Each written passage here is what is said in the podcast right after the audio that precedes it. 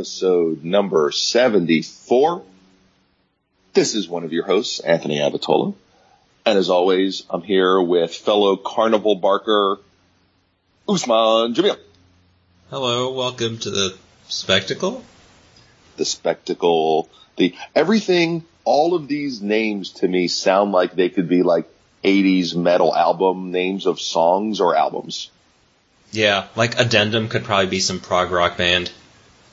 Spectacle. Did you watch the video when they previewed the mechanics for Spectacle? No, I don't think I did.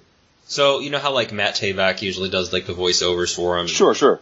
Usually they're pretty dry. So the first one they previewed was Spectacle and it's just like super like corny. Like he does totally an over the top like I want to say like kind of the, like a Joker voice.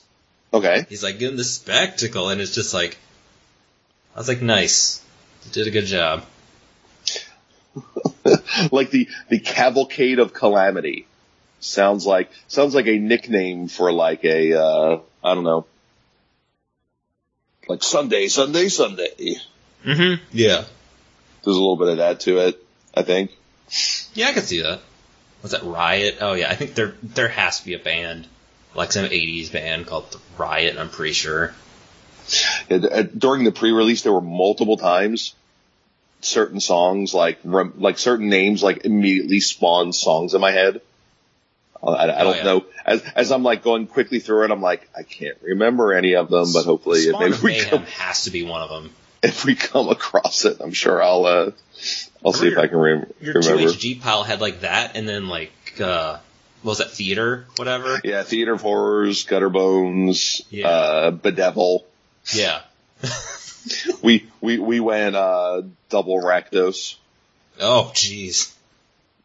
we're just like we want as as many you know cards as possible and i also really like the strategy in two-headed giant of just being double aggressive decks Mm-hmm. Yeah.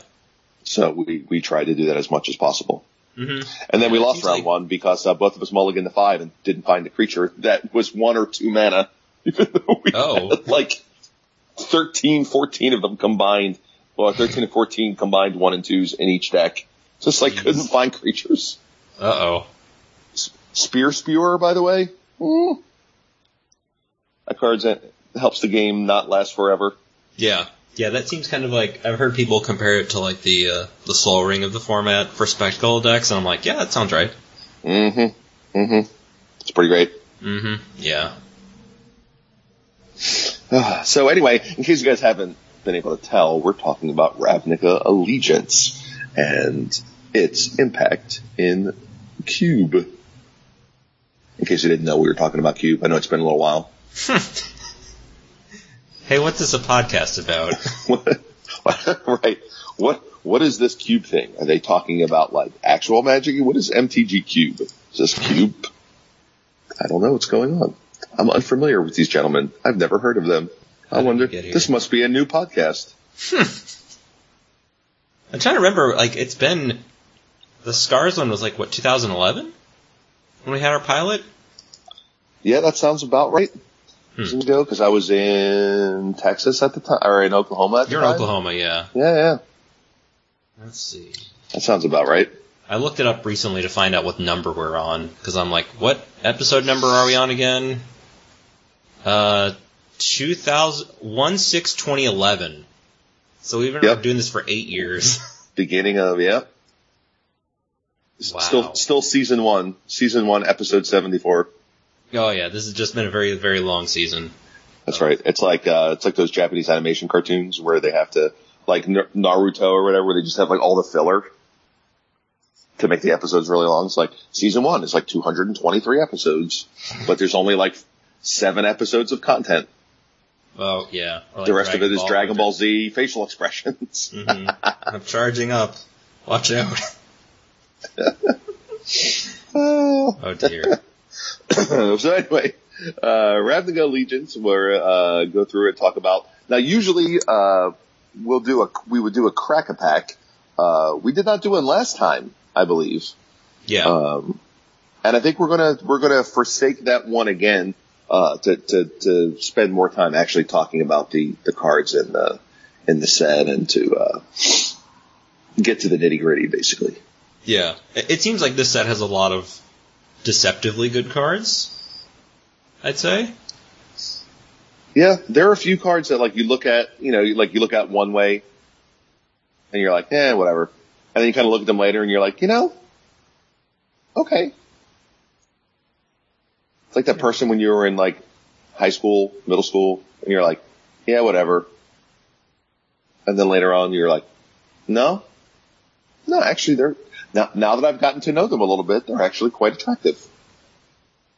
Hmm. Have you ever I was thinking like a band or something, or like a book you may have read in middle school or something like, I don't know, like Animal Farm or something. Dude, Animal Farm is great. Oh, Have you yeah. ever seen the animated version? I, yeah, it's been a while, but yeah. The like the original animated version where they all sing in Mhm. the middle of it. Yeah. Yeah, I remember that being pretty good. But I remember like I had to read it I think in middle school and thought it was just kind of like okay and then kind of went back to it and was just like wow, this Mhm. is yeah, it's really solid. Well, yeah, because you're just kind of dumb when you're in middle school, and then you go Yeah. back to things. And you're like, oh wow, I actually understand now why the English teacher was excited about like this use of imagery or this use of how this represents this. And Mhm. I can see that now because it's I'm not being forced to read it because I'm actually choosing to read it on my own. Yep. Yeah.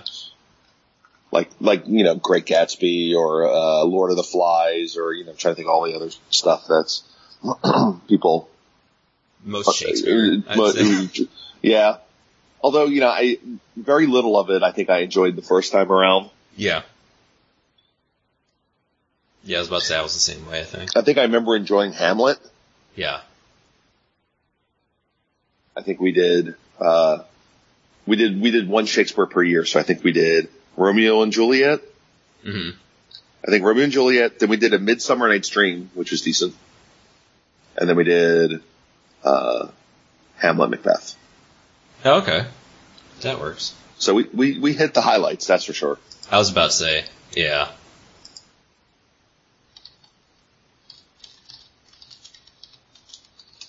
Yeah. Yeah, I think I remember, I remember going, liking, like, kind of being like, eh, whatever, and I guess that's kind of like what happens when you get older. Eight years, jeez. Eight years of doing this. Yep. Yeah, it, it, it makes you realize like that's been a really long, a really long time. It goes by really quickly. Yeah. Yeah, it, it really does. It's cliche as, Well, it, it's a it's just a numbers game, right? It's a math game. So like when you're 18, eight years ago was like, oh my god, mhm. I was 10 years old and I didn't even uh, because it's almost half your life. yeah. hmm And now each year is like you know significantly less and less percentage of your life. So it doesn't seem like it goes by that quickly. Yeah, I'm, it did feel like a while ago. I just, it also just when you hear the number, it's like eight years. It's like, jeez. Yeah, maybe one of these days we'll get a preview. LOL. I was wondering if it was coming. I was wondering if it was coming. Oh yeah. So, well, time will tell, I suppose. Yeah. Time will Maybe, tell. maybe for the decade one we'll get like, oh, right, 10th anniversary edition. yeah. Hopefully we won't get like, here's a, here's a card that's not good. It's like, ah, Here's an unplayable common yeah. It's like, um. because it has a picture of a cube in the artwork, Oh, there you go. like doubling cube, or what's the Mirror one that makes all the the well, yeah mirror incubator? That was it. Beat me to it. Yeah. Delif's Cube. Another one that's just, all right, so so no crack and pack. So uh, let's let's go ahead and, and dig into the actual cards now. Um, I've gotten to play some limited with these, obviously at the pre-release, but no uh, cube experience. Now, you yourself have you done any seated drafts and stuff like that already? Yeah, yeah, I've done several. I haven't been Okay, able to cool. do like a marathon draft session like sometimes Mhm. I've been able to do, but yeah, I've been able to do a decent. Like attendance has been kind of weird, and like last week I had we had three people, which was really awkward. Well, you guys have had some weird weather too, right? Yeah, yeah, and people forget how to drive when when it's like one of the first snows too. It's just like, oh no, how do I? I'll drive at 60 miles an hour down the highway. It's like, no, just, This should work out. yeah, it's like drive slow. You'll, you'll arrive there in less time, but it's better then than having a dead car. Right, than not arriving. Yeah, it's, but yeah, it's been kind of weird. And the holidays too, kind of messed things up. hmm But yeah, hopefully it'll be back to normal-ish. But yeah, it was like three people we had last week. It was kind of weird because like the event where we were at, um, there was they host you know because they're a store, they Mhm. they were hosting a modern event and they only had seven people, and we had three people for Cube, which you can't really like. We ended up doing a, a draft anyway and just round Yeah, like some sort of grid draft or something with three people and We just ended up just doing a regular draft, like nine packs or five packs and nine, but it was just like this awkward standoff where it was just like, I don't really feel like playing modern because I'm not here for modern. I'm here to get reps for cube cards, and they were just like, well, none of us want cube. It's like, cool, cool. And then awkward silence, and then like maybe five, ten minutes later, like they ended up getting in. I think like the manager like volunteered to draft or something, or you know to play in the modern event. He's like, all right. oh, okay. So it's just like, okay, so they have eight, and it was just like, okay, that was it was something. Yeah, man. Mo- modern is uh, modern is bumping, and you know, as of t- as of right now, Yeah, it's about mo- as of modern like at the highest ago. levels. Yeah, modern at the highest levels has been has been changed with the banning of KCI. So Yeah. Kind of now surprised. you know, I, I feel like it but- didn't. Well, you know, it, the deck's really hard. Yeah. Is the thing.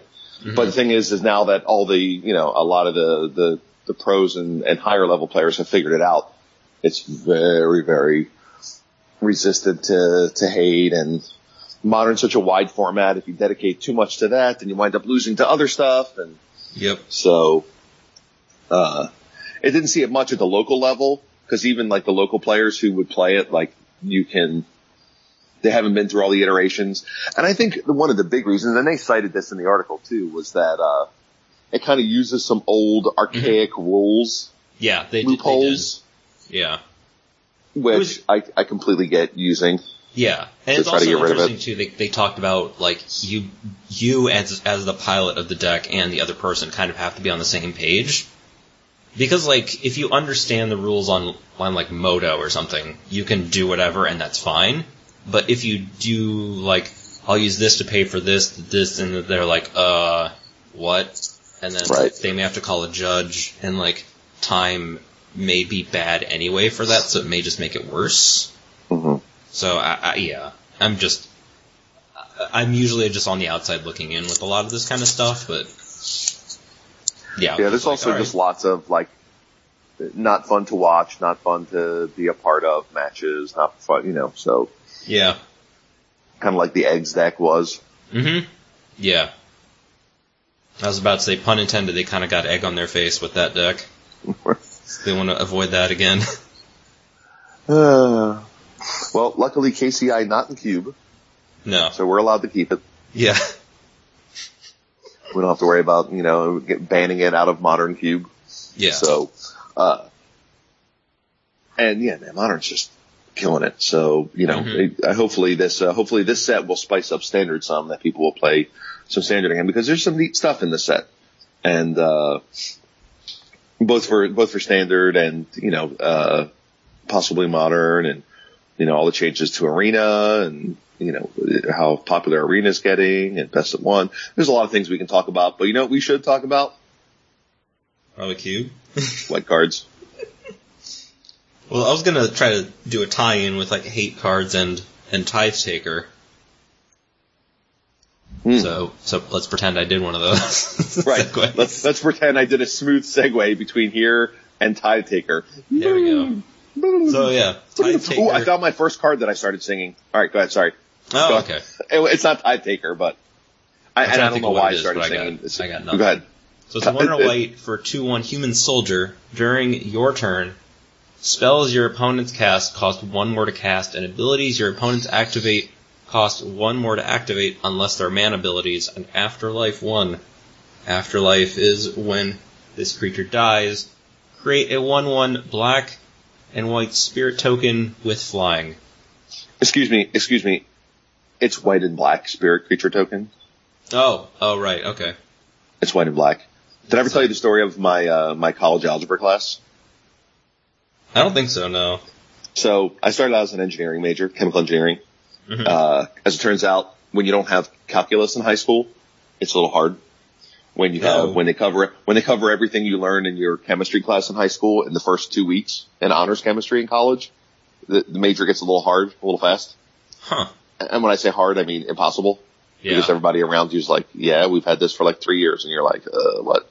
Yeah. Um, So when I transferred and became uh, music ed, I also changed my math class to college algebra. And the first day of class, I go in and you know there's you know pockets of people, and you can tell there's you know some cheerleaders over here and a couple football players over there, and you know just some regular students you know around there. And uh, we come up to the the answer of a question. There was something about the uh, the perimeter of a track.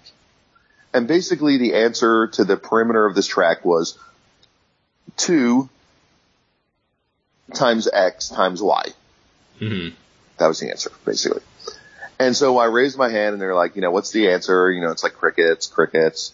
And I was kind of coming to the class, you know, late because it was already, you know, a week or two into class. And I'm just like, all right, good God, I'm not going to sit here and, and just like listen to crickets the whole time. So I'm just, I raise my hand and I go, it's 2YX. And he's like, right. And one of the cheerleaders like raises her hand, like stares at me, stares at him and says, um, isn't it 2XY? The math professor stares at her, stares back at me, goes back to her and goes, it's, uh, it's a community property. Doesn't matter. Yeah, because it doesn't What- matter. Or, order it's in. It's the same answer. She's like, oh, but it's 2XY, right?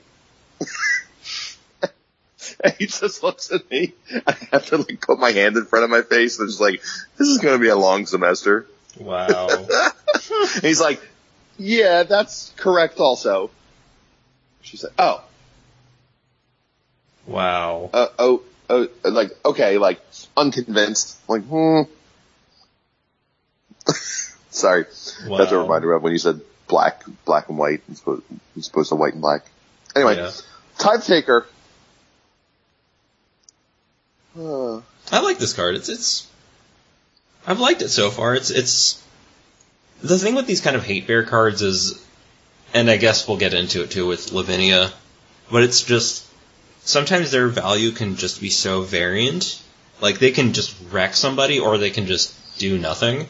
hmm Like I end up finding out that it makes your opponents pay one for opposition, and it's like, oh, Right. That's really, that's like, hey, that's pretty cool.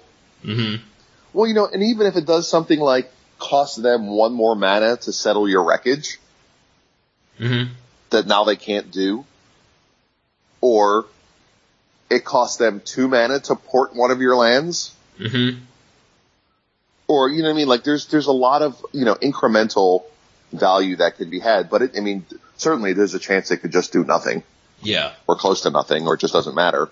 But like I think even the base rate's fine. Like yeah, the, the ba- exactly. Well, the base rate's fine. So we're starting to get to the point now where human tribal can matter yeah. depending on how you construct your cube. There, we're getting so many humans. Much to my friend Brian is a huge elf proponent. Just constantly complains about how many creatures that humans get cards in every set that are interactive and need and help the decks and do everything. And like you get like one elf, hmm you know, this one we have a blue, you know, a blue green elf that might do something, but like nothing for the modern deck. And he's like, this is ridiculous. Like stupid humans. I'm like, yeah, hey Brian, just kind of you, you, incidentally. you, it's you like- are you are a human, man. It's okay. Yeah. Being, so, stop being such a hater. Yeah, it's like, oh, here's another human for this deck. Just right. sure. Exactly. Like here's here's a human that can fill this role. Here's a human that can fill this role. So Here's a human Yeah. Right. It just happens. like yeah, I. I like this card. I, Yeah. I mean, it's not the greatest, but again, combine it with all the little incremental advantages, like all your lands come into play tapped. Your spells cost one more. your all your creatures come into play tapped. You know, your non-basic lands that is come into play tapped. Mhm. Um, between the Talias and the uh, uh, you know the two drop that makes all their creatures come into play tapped, and you know uh, uh, two drop Talia that's you know make your spells go all these little tiny little advantages. I think is how, especially in higher power level cubes, how like the white weenie deck can actually win games. Mm-hmm. Yeah. You know that that that and Armageddon. Yeah. yeah, just getting them out. Don't forget about Armageddon. Good old, But good old Geddon. Yeah, I really like this card. Like even in aggressive decks that I've had where it's just a two one, and it's kind of weird too. Like when you have the card in your deck, like sometimes you may not know how good it is mhm. because your opponent isn't going to tell you, "Oh man, I can't." that really screwed this. me. Right. I can't cast this counter spell because I had to pay one. Like they'll, they'll almost, at least they should not just straight up tell you or just make it very obvious. Just like, you know, here's oh man, I didn't draw land, but I don't know. I, I really like this card. I, I was been- planning on casting these two spells, and now I can only cast one, and that basically puts my whole game plan behind by multiple turns. Mhm. Yeah. Like there's something to be said, like then they can just cast it on their turn, and I think a lot of people tend to not cast stuff on their main phase when they should. Like they'll just auto default to just casting something on like the latest possible time. Mm-hmm. But I think it's still I- I've I've liked it so far. It's been nice. Yeah, seems good to me. Yeah, it's it, unfortunate that it's like it was the first like afterlife card. I think they previewed that in the comment. I'm just like, man, we're gonna get so many good afterlife cards because imagine how that's gonna be. And then like, yeah, we really didn't get much. Yeah, like there's there's a lot of really neat afterlife cards for like limited, Yeah, but just not high enough power level, and, and maybe not even necessarily high enough power level, but better than what already exists in those spots. yeah, because you know there'll there'll be a couple cards later that it's just like, man, this card's ridiculous and it has afterlife, but then it's just like pales in comparison to a card they made 12 years ago that's already in that multicolored spot or whatever. Mhm. So, but otherwise, Yeah. I think it works. You know, pretty good, pretty good. And I think uh, afterlife is is is certainly a little bit underrated as far as mechanics go. Like Mhm. getting guys after your guys die, especially evasive ones, even though they're just one ones, like they matter. Mm-hmm. yeah, They certainly matter. yeah. Do you want to talk about the other white cards? I, I before before I forget. So, uh, are you feeling? I, I for for sure. I feel like I've I've mentioned this on this podcast before. But you know, Tina Turner sang a song called uh, "Private Dancer." Yeah, Every time someone played Twilight Panther, all I could think is, "I'm your Twilight Panther." Death touch for money. Do what you want me to do. I, I don't know why wow. Private Dancer and Twilight Panther. I mean, they, they obviously have the same kind of like rhythm to them, but I, Mhm. I, I, did, I did not sing that for people at the pre-release. I'm, I'm guessing not many of them were Tina Turner fans. Oh, yeah. I don't know why though. I don't know why. The large Venn diagram of Magic players and Tina Turner. right, and, and Tina Turner enthusiasts or Tina Turner, uh, you know, uh, knowledge, the Tina Turner knowledge base is a little small. Mhm. I think at a pre-release. I don't know. Maybe I would be surprised. Maybe, maybe I would be surprised, but you yeah. know, A- Angel of Grace, it's whatever. I don't know. There's so many five drop angels. Yeah, it, I think it's fine. Like it's a it's a five mana flash thing, which is fine. It's all right. That's flash. Yeah, Flash is great, but but you know, it, it, it, certainly qualifies in the non-embarrassing category of like five drop flyers. yeah, it can kind of save you from. Yeah, I like the, I, I do like the exile it from your graveyard thing. Yeah, I certainly think there's there's some value in that, but it'd be the weirdest entomb ever. It's just like I'll alpha strike you entomb for this. right, Alpha Strike you. Okay, well, seven mana in Tomb, exile this. Second. Yeah, gain gain ten or go to ten. Go to ten. Wait Yeah. until your first strike damage resolves. I'm at three. Go to ten. Ah, nice. There you go. Get you. Nice. I like it. I, I, I'm not. I'm not a huge fan of Hero Precinct One. Like it feels like a weird, like young pyromancer. Well, I, I, uh, you have to be okay. So back in the day, you know, when people have like multicolor cubes, or if you have gigantic multicolor sections, Yeah. and when I mean gigantic, I mean like half your cube. I don't think you can reasonably run this. So, so I was thinking, like, I was asking some people, like, with young pyromancer, like, what's the, what's the lowest number of, uh, multi, uh, of instants and sorceries you'd want to have young pyromancer in a deck? And I think for me, the, the floor is pretty low just because the two mana, two one. Right. I want to say the floor is like, five? Yeah. I was thinking somewhere around four or five. Yeah. Yeah, and I was just looking through the decks that, you know, had been, at least like the 3-0 decks, and like, I'm not really seeing ones with five multicolor. Like, I'm looking through, like, you know, Five multicolor spells a lot. Yeah, I, I trim, like, I keep mine pretty slim, but, Right, especially if you're only on, you know, five cards per section. If you're a two color deck, with the exception of, you know, a few hybrids that can cross over into your, you know, into your area from other sections, there's, to, you know, you think about all the complications, right? Did they get opened? Mhm. Did they get passed to me? Was I in a place to take them? Am I in these colors? Are they, you know what I mean? Like there's, there's really difficult to get that many in a two color deck. yeah, Now, once we're on three plus, it changes, right? Because you can just kind of start doing everything. yeah, Or if you open the, uh, if you draft the conspiracy that all your lands make every color, hmm and you have to play your entire draft pool, yeah, then you Yeah, can like- take all the wor- world, uh, not world, I can't remember the name of it. Yeah, like Then- for this, uh, the last few weeks, I've been just I haven't increased my the size of my cube, but I cut a lot of other stuff to put in you know stuff for multicolor. And usually I would try to keep it color balanced, but for this one I just added the stuff sure. instead of trying. So like there was a lot more like Azorius and Gruul and whatever. And even then, like the last week's 3-0 had like three multicolor cards, and I was like, okay. And then three, or no, this is five. Like Figure Destiny, Dryad Militant, uh, Lavinia, Dovin, and uh, or Deputy. So that's five, and even then, that's like, eh, I guess zero, zero, zero. Right. And you know, if I have hero and uh figure in the same hand, probably casting figure first. Yeah, yeah.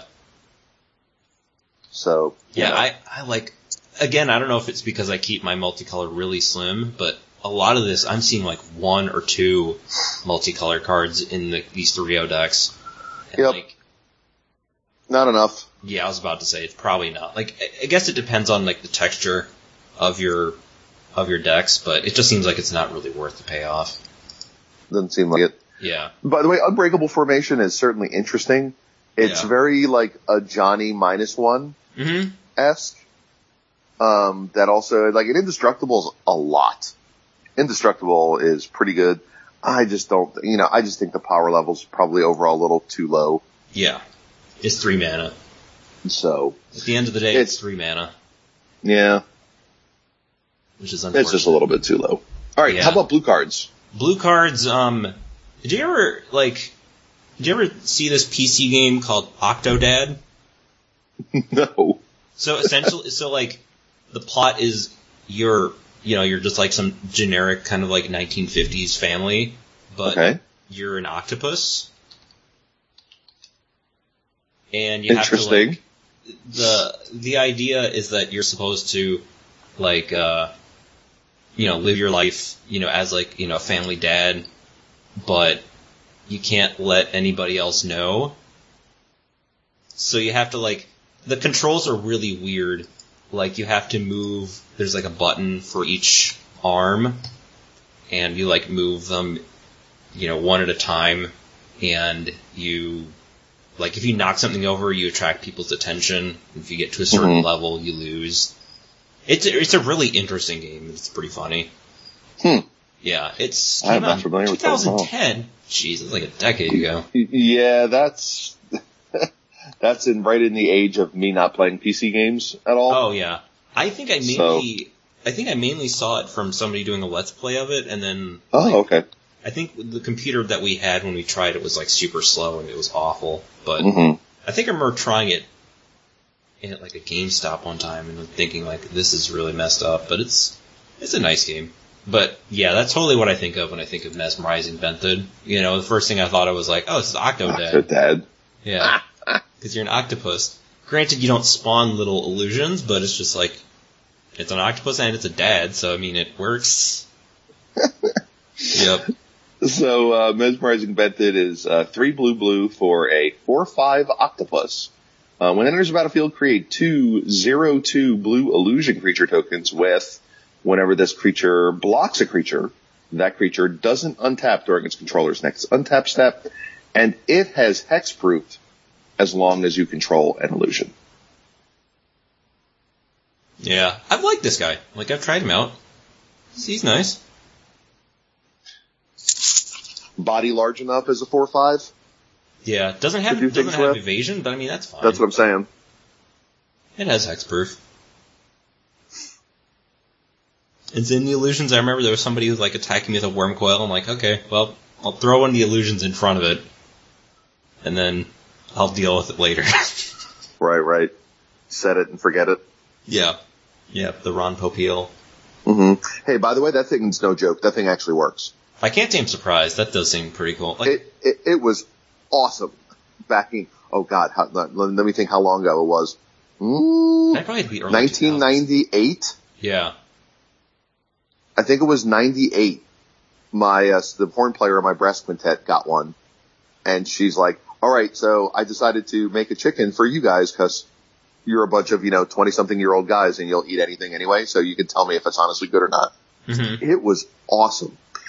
Wow. It was great. It was great. Huh. Had I had any money at the time, I, uh, I, I might have bought one, but They probably Yeah, still have them. I would guess. set it and forget it. Worked Yeah. out pretty well. You know, I have no idea how long the durability is or what kind of fire hazard it was or any of that other stuff, but the chicken I had that day was excellent. Wow. I remember that in the Mm. Foreman Grill. Like I remember seeing infomercials for that in the Foreman Grill. Oh, I owned a Foreman grill for a while. Yeah. I mean, I still use mine. Yeah. I, but the commercials, I remember thinking like, this is just all it's taking out is the juice. Like the commercial, it just seems so bad. And then I remember hearing people saying like, this is actually good. I'm like, what? That thing that that thing that I used to do prank calls to. Right, right. yeah, it was. Yeah.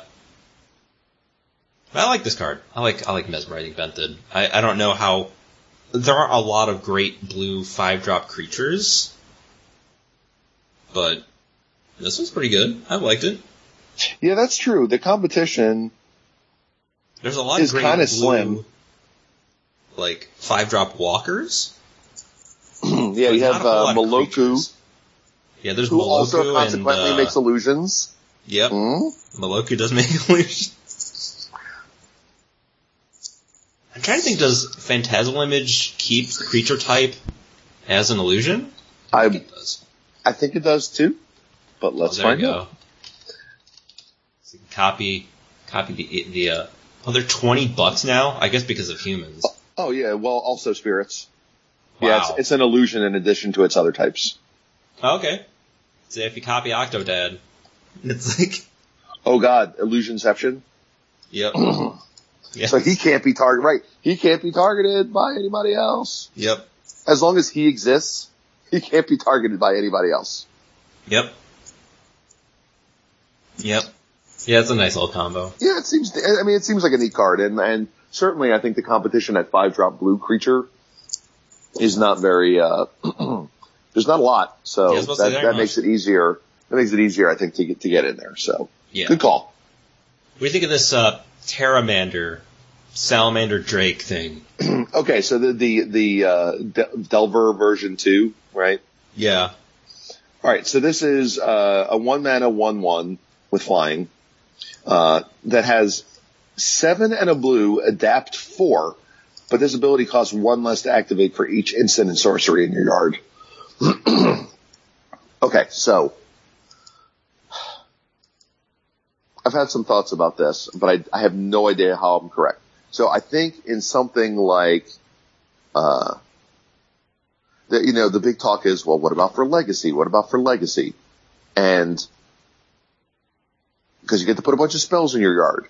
But then I think about how many games are won and lost by being able to flip your Delver on turn two or early. Mm-hmm. Yeah. This thing is not getting big early. No. um, and, and so, and, and the problem with Delver, even though it's, you know, obviously a historically great blue creature, um, the problem with Delver and Cube is that you have this balance of is there the blue tempo deck that has lots of little duders and lots of ways to cast free spells and, and still, you know, have a high spell count? Yeah. And, issue, and, and so that's, that's why I've never played it. Like, the issue with Delver is like whenever it's been in a constructed format, it's all, almost always been accompanied by really good library manipulation.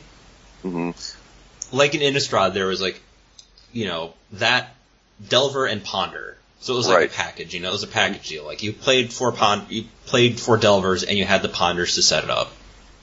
And like, and occasionally you'd blind flip it and you'd, you know, be the luckiest person on earth. Same thing with like, I think Preordained was another time when it Correct. had, and like in Modern, you know, Legacy, of course, you have Brainstorm, but brainstorm, ponder, you Yeah. know, uh, all your dazes, your forces, your, not that those are library manipulation, but these are all extra spells that can be cast when on turn one. Mhm. when you yeah, only like have lots it. of cheap things. Like uh and like modern like nobody really played Delver because like the best library manipulation was like Serum Visions. And I was like, I guess it works. I guess I don't even know if people really play Delver in modern now. Sleight of hand, no, no. Yeah. Now, Main- um, I think it saw a little bit of play when Dig Through Time and uh, Treasure Cruise? Cruise were around, Yeah, possibly. Um, but I don't remember if those decks had Delver or not. I think they did, but That they they right. existed for such a short period of time, and they were so good. I remember there was that- like a burn deck which essentially splashed for Cruise. Yeah, I remember the, that the, deck. the cards were really unreasonable. Yeah. And I think that's the issue with this card is like, so, yeah, I think people tend to view Delver in the lens of just Delver without its, uh, you know, without its right hand man, like, I don't know. I'm trying to think of, who's the, who's the guy in the 90s for the Utah, like Karl Malone, and then like, John Stockton, yeah, I was going to say John Stockton was the guy who was like, you know, doing all the assists and stuff. right? That's him. Yeah, so people would remember like Karl Malone, but not John Stockton setting him up. And it's kind of like that with Delver. It's like people remember Delver because the deck is called Delver. It's not called Delver Ponder Blue, Right. Because that would be awkward. But but I don't know. I remember like so somebody had it in a deck.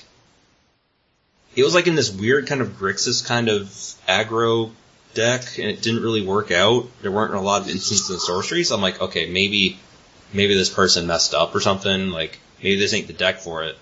So then I drafted this white blue tempo deck, Okay. which maybe would get more use out of the one one flying body. hmm Uh, but I only had like four instants and sorceries, so it was terrible. Right, and all the instants and sorceries are fighting against the, you know, all the control decks or whatever for most of them too. Yeah. So Yeah. yeah, I don't know. I, I I I don't think it gets good enough fast enough. What I, I'm trying to think like what's the magic number? Because it's kind of like with that Hero Precinct One. Like, what's the magic number? Like, it's not. I, I don't even think there's a magic number because I think it depends on. Uh, I, because I think, I think it depends on with- how expensive the spells are and Yeah, when like, you're there's a- casting like- them and how long this thing has to stay a one one. Like, Yeah. is this thing good as a one one that can transform into a five five on turn fourteen? Are you still alive then? Mhm. Like, does a one one matter? Do, do you make it a one one? They turn it into a five five and then they just kill it in response?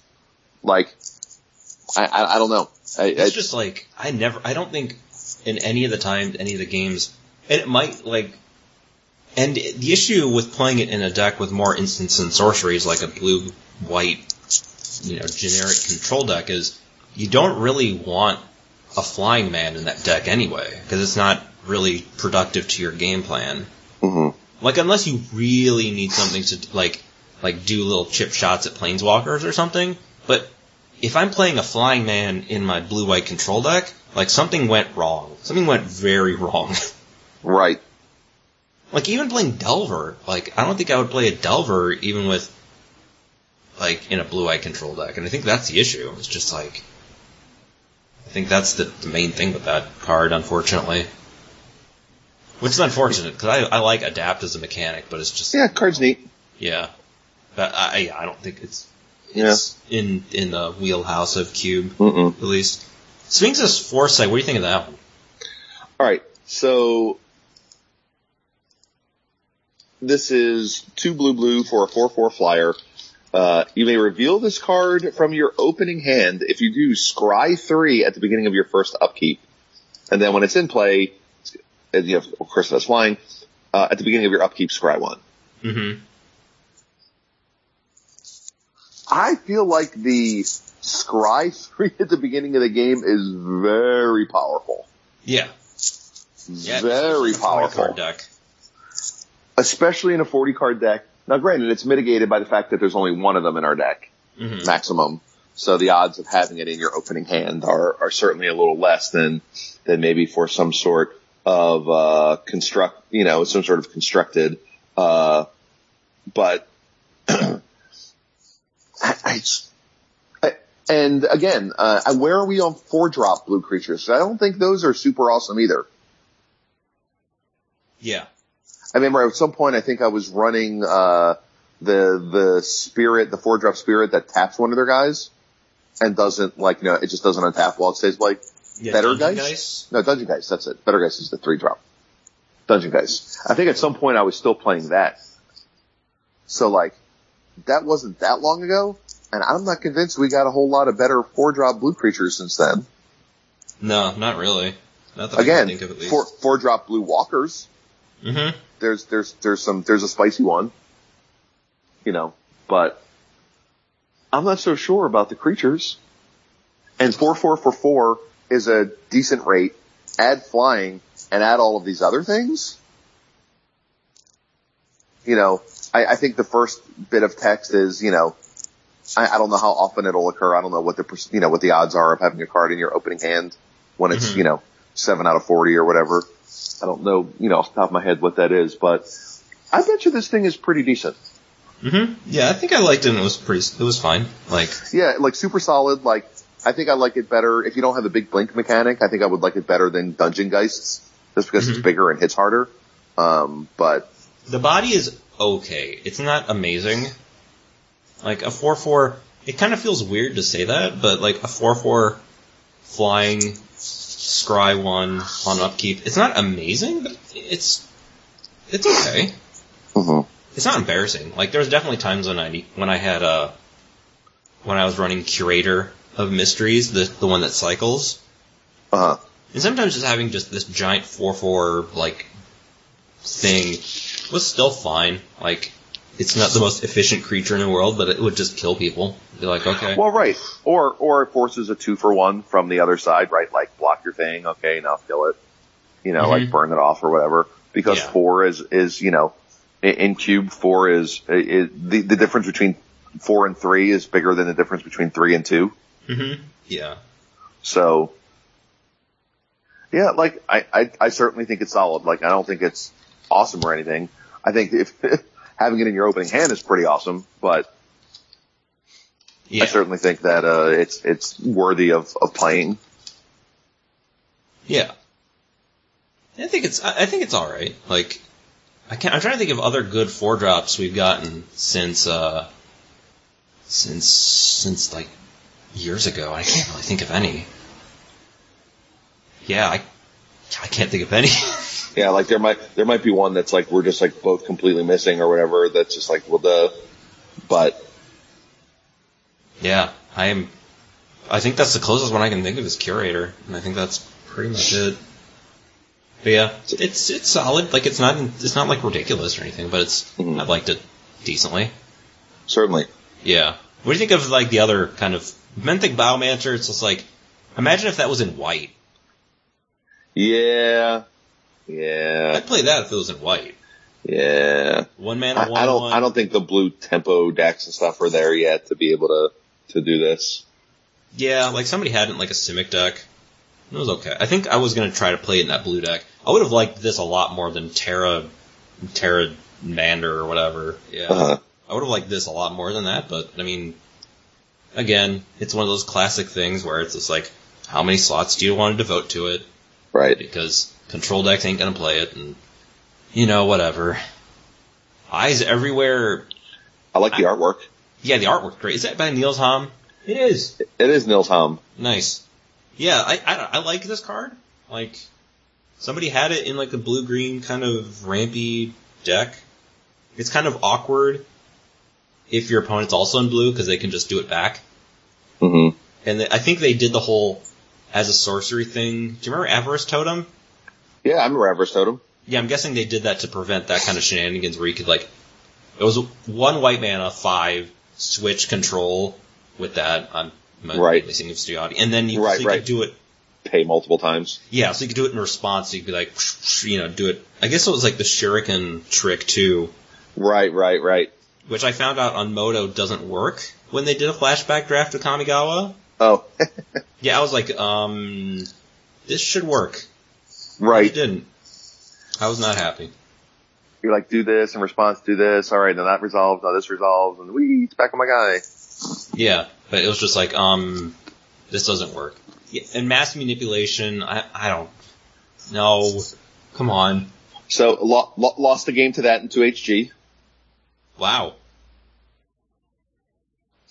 because they're like, hey, look at all those flyers over there. Sure would be. Uh, those are pretty nice. Sure would be sad if something happened to them. Wow. And was, then, was, uh, was that hit on Mono Blue or, or Azorius? W- uh, white blue. Okay. Huh. Yep. Yeah, it's just And so it was like we're we're winning the game probably in two turns because we have all the flyers and they don't.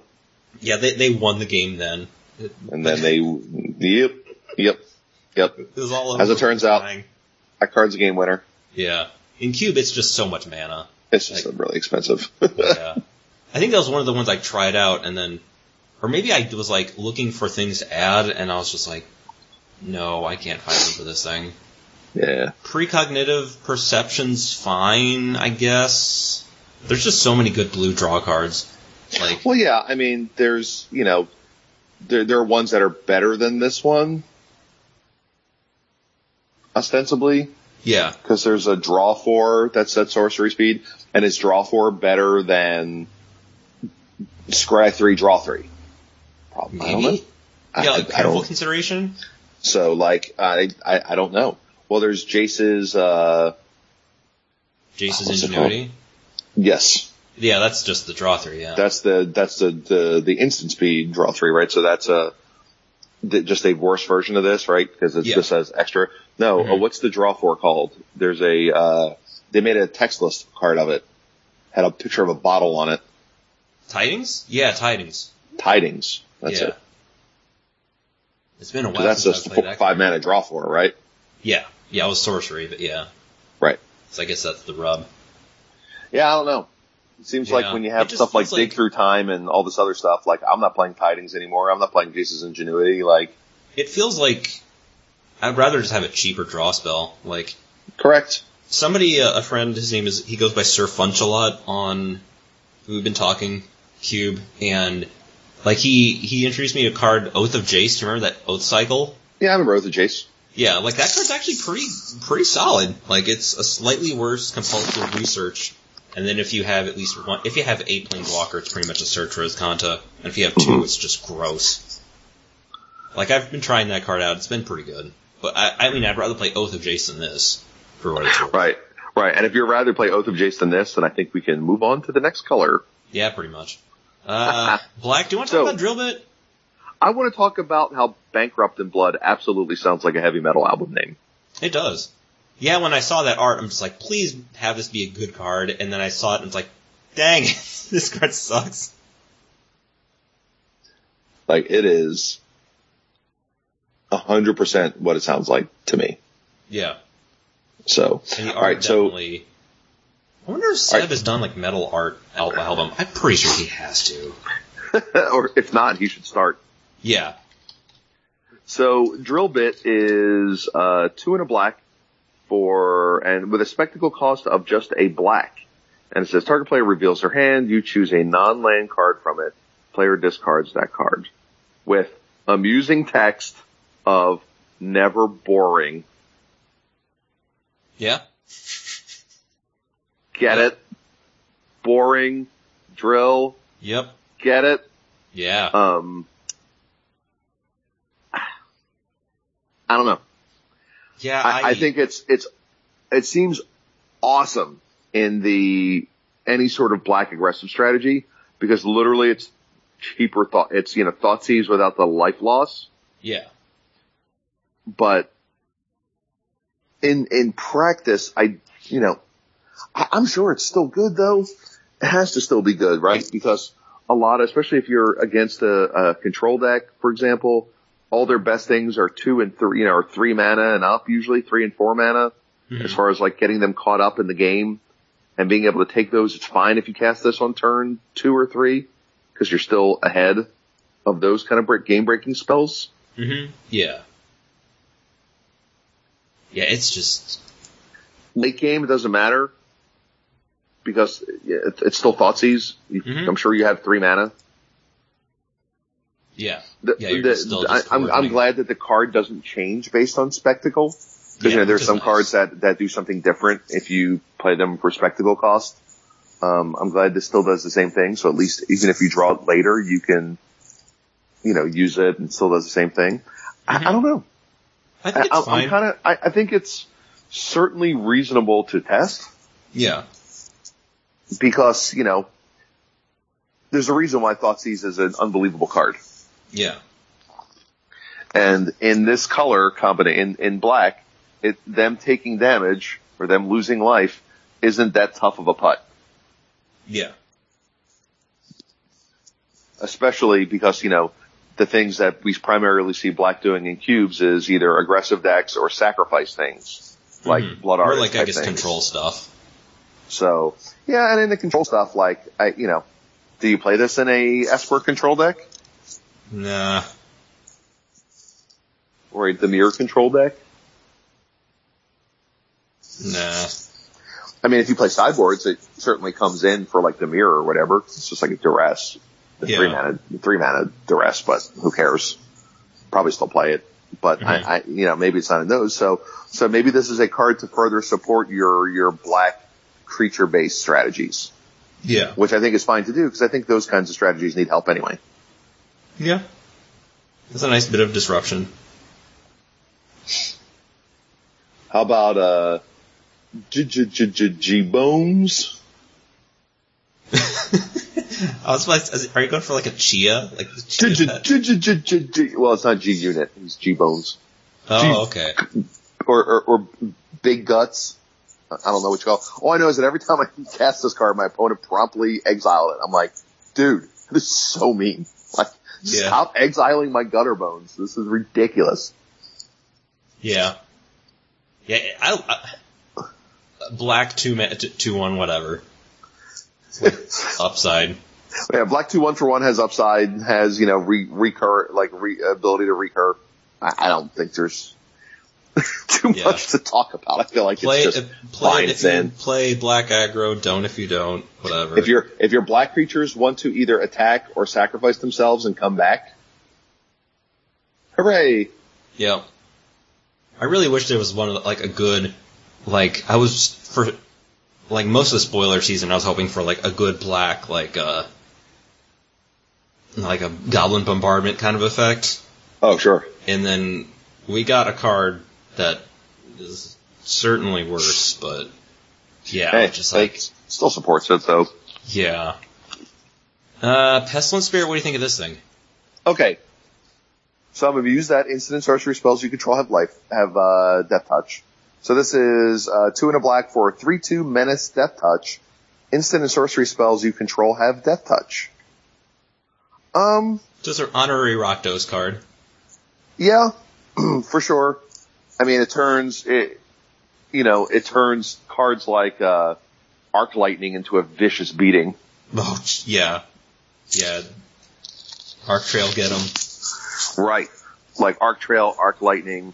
So obviously this is certainly best in, in those kind of decks. And you know, and black threes, while they're good, I don't like that this is a spirit. It, it kind of, you know, I understand it's right in the name, Pestilent Spirit. Uh, I, I, I wish this were a different creature type that maybe had a little more interactive nature.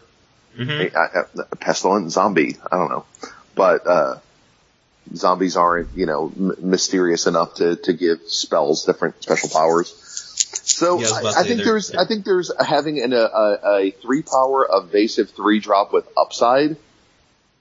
Because the fact that you have to double block it and it's going to kill both your things anyway, I think means a lot if you're an attacking black deck. Yeah. Yeah, I remember look, trying to look for a combination of Menace and Deathtouch, and of course, like, a lot of them were just like those creatures, like, you know, the ones that gain abilities, like, like Soulflayer type of creatures, Uh, where it's like, if this creature has Menace or Deathtouch or whatever, I don't think Sure. actual Soulflayer does, but I think it was like, there was the four and a green one from one of the conspiracies that had that. It was just like, come on. Unfortunately, my like my my favorite co- like search engine, like ComboDeck.net, seems to be down because oh, which is really awkward because I don't know if many people have used it, but it was definitely my favorite because you could just go in there and type it pretty easily, and like if you use the other ones, you have to like go into the search and do it, and it's just slow. gotcha. But yeah, I, I I think this card's fine. So I guess if you were in a black deck, like a black aggressive deck, which if you had to, you know, had to play only one, would you play this or Midnight Reaper? Hmm. I feel like I'd probably play Midnight Reaper. Say it's a red black deck too. Yeah, Midnight Reaper is pretty good. Like the only thing is like with Midnight Reaper is that it it doesn't have much in terms of like if you actually need to attack with it. I think Midnight Reaper is certainly better as a something to have on board. Yeah. Where this card, so like I think they both represent very different archetypes too. Like Midnight Reaper is obviously the sickest in the the black sacrifice decks. hmm Yeah. but this one I think is significantly better in the attacking game, especially when combined with red. Mhm. I don't know. Yeah. It's tough to say. Yeah, that's what I was thinking because I I, I don't have much testing time in. I don't have much time in with uh, Midnight Reaper other than like getting ready for a new standard. But yeah, New Standard seems interesting right now. There's very much a sacrifice theme hmm that's around. Yeah. But I don't know. I think it's close. I was about to say, and there's another three drop in black essentially that we'll talk about shortly. Oh, foreshadowing. The old Spawn and Mayhem. Yeah. And let, yeah. Yeah. let's be honest. It, it says two and two black at the top for a four four, but it's it's it's a three drop. It's a three drop with upside and it's a four four flying trample. Yep. Yeah, two and so it, it's actual retail cost if you play Bob. Two and two black for a four four. Spectacle, one double black. Have we had any spectacle? Uh, uh, yeah, like it gets turned on if you damage your opponent, and then flying Right. trample. At the beginning of your upkeep, Spawn of Mayhem deals one damage to each player. Then, if you have ten or less life, put a plus one plus one counter on Spawn of Mayhem. Yeah, this card's absurd. This thing. This card's absurd. yeah. I, I don't even know really what much to say about it. this card. It's ridiculous, right? Like, there's so many different ways to make it to have it be only three. It continues to apply pressure to your opponent, even if you're not attacking. Mm-hmm. Even if it's like, you know, they uh, Faith's Fetters it or you know pacify it in some way. It's still doing one damage to everybody per upkeep. This is an aggressive card. You want your opponent to be at less life. You don't really care that much if you're at less life along the way. Mm-hmm. I and it triggers any other if you're if you have any other spectacle cards, it triggers other spectacle cards along the way. Yep. Yeah, this thing. I remember there was one time I think I played versus like a Rakdos aggro deck, and they had they they cast this, and like on turn three, and I was like, "All right, I'm dead. I can't deal with this." Right. And we're dead. yeah, it was pretty much. I don't think I've I'd seen it get its other ability used, the one where it grows itself. But I mean, that's fine. It's still Okay. four mana, four, and it's trample. It's That's trample. flying and trample. Like, sure. Nice, nice afterlife tokens, idiot. Yep. Yeah. Which, by the way, uh, just as a quick aside, ill-gotten inheritance, really dumb in two-headed giant. Oh, that does each player? Sure does. Wow. One, one damage to each opponent, and you gain one life. Wow. So every, every turn, you guys take two, we gain one. You take like- two, we gain one. I like that the the sacrifice ability only does it to target opponent. Like, Correct. I was like, yeah, can you imagine work? if it was just a drain eight at the end? Good lord. yeah, that would just be ridiculous. I, Yeah, we, we had a couple, we had a, we had a couple of those in our pool. nice. Card's, pretty good. Card's pretty like, good. I'll kill you. Yeah, th- Card's pretty good. it's another one of those cards. Like, if you have a black aggressive deck, you play it, Mhm. or a section, you play it. If you don't, then then you're not going to play this. So the question is, is even though this is not on the list, if you are pushing this sacrifice theme, so if you're a blood artist and, uh, what's the one from Battle for Zendikar? Uh, blood, Zulaport the- Cutthroat? Zulaport Cutthroat. Do you also play Vindictive Vampire? I don't know. It's just four. It's four mana, which is so awkward. A lot. But it's the same, you know, very similar ability. Yeah. Like how much redundancy do you need of that ability?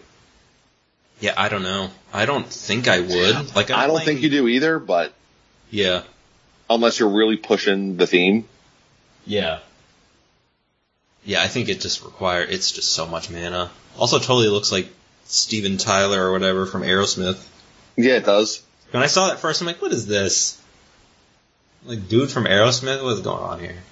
When he stabs somebody, does he go, "Cow, cow, cow"? Yep. A lot, like, I think Orzhov Enforcer's pretty good. Like, one in a black for two, one, two, Deathtouch Afterlife one. Like, I think it's just a solid creature, but It seems like a really. I, I, uh, is this a uh, common uncommon cube card? I'm pro- I'm most likely playing this in Peasant. Okay. Yeah. I'd be surprised if I didn't, but it's definitely in the running. And like Priest of Forgotten Gods is just I I'm sure it's like I've seen it do work in constructed, but it's just so much effort for cube. Yeah, this this is this will certainly see some play in standard. That's for sure. And Yeah. like constructed, because you just have a lot of ways to abuse it. And you have more copies of it, and you you know. I think there's a lot to uh, there's there's a lot of stuff with this card, Yeah. especially with the afterlife cards. Mhm. Yeah, or like with So- Judith. Like it's really right. good. Exactly. Exactly. Exactly. It's like ooh, Well, we'll we'll get to her. yeah. Red Yeah, I don't know if there's any other black cards. How about uh, red? In red, there's Electrodominance, which is weird. Okay, so first of all, with our metal theme, there's literally a card called Amplifire. Yeah. Yeah, that definitely is. It's def. I mean, definitely very metal. It's literally part of the equipment on stage. Oh, yeah. Um, so, uh, So all right. So guess- what are talking about? Electrodominance. I guess we'll read it. XRR instant. Electrodominance deals X damage to tar- any target. You may cast a card with converted mana cost X or less from your hand without playing its converted mana cost. I feel like this card is neat. Does enough stuff to be fine on its own. It's not obviously not you know, not you know. It's at least it's instant speed. It's only one extra red for the instant speed fireball. Yeah. Um, the free spell staple to it at instant speed, I think is lots of stories will be told about what you did mm-hmm. when you cast Electrodominance. Like, Yeah. I'm going to tell you after you tell your opinion, I'm going to tell you my first Electrodominance story of playing with it. and that was on you know day one of the pre-release. So, Oh. what what what are your thoughts about this? I think it's okay. Like I had it, there was, so I had it in like this red black aggressive deck, and you know obviously wasn't the deck for it, so it just moved to the sideboard. But part of me thinks like the whole like base rate thing, where if something doesn't really have the best base rate, sometimes it can suffer. But it's it's a card like a lot of these kind of cards are weird. Like I think Kari's expertise is really an underrated card but there's only so much room for non like once you get the cre- once you get the aggro creatures and then like the burn and then there's just like aggro spells. There's only so much room especially if you're playing stuff like pyroclasm and you know the, the red rats there's only something's got to give. But I think this card's fine. Like I don't think it's absurd or anything but I mean I didn't really get any kind of really cool stories with it unfortunately. Okay, so to HG, uh, our opponents attack us with a four three and like multiple three threes. I think it was, um,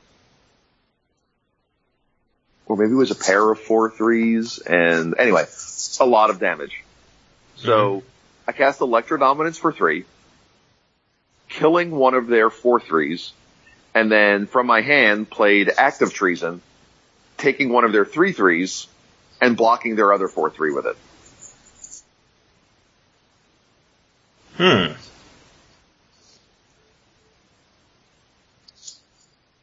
well then And they're just like, yeah, yeah, like that sucked.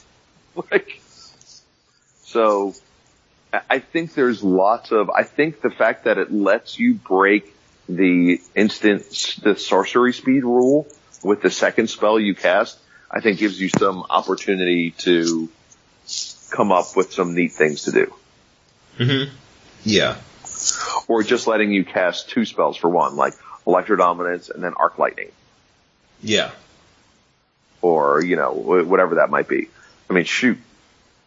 Uh, uh, uh, can we, you know, uh, uh, Electrodominance Ancestral Visions. yeah you know, for some amount. hmm How, it's also a nice thing to do, also just like to pick fights. It's like, end of turn, do this. Oh yeah, because they're like, do I really care about this? What else is going to happen if I don't do this? Mm-hmm. The old what could possibly go wrong scenario. Yeah, yeah, I love, I love that. Like in Magic, they're like, "What- what's the worst that can happen? Mm-hmm. Could, could we lose? Probably, I guess. So I don't know. I like it because of the. I, I like the. I like all cards that have kind of like a story component in them. Like uh, one of the major reasons I really, you know, in addition to it being decent and good, uh, Chaos Warp. hmm Yeah. I really like Chaos Warp because you don't know what's going to happen. Like, and it's going to be like, hey, this one time we did this. And ultimately, well, I think when you're playing like casual Magic, I think you want like neat moments. Like Mhm. you want like fun gameplay and neat moments. And I think, I think this qualifies. And, and I think the base rate and everything is good enough that it's, uh, you know, it, it's worth, I think it's, it's worthy. It certainly replaces a lot of the other like awkward burn X, X damage spells.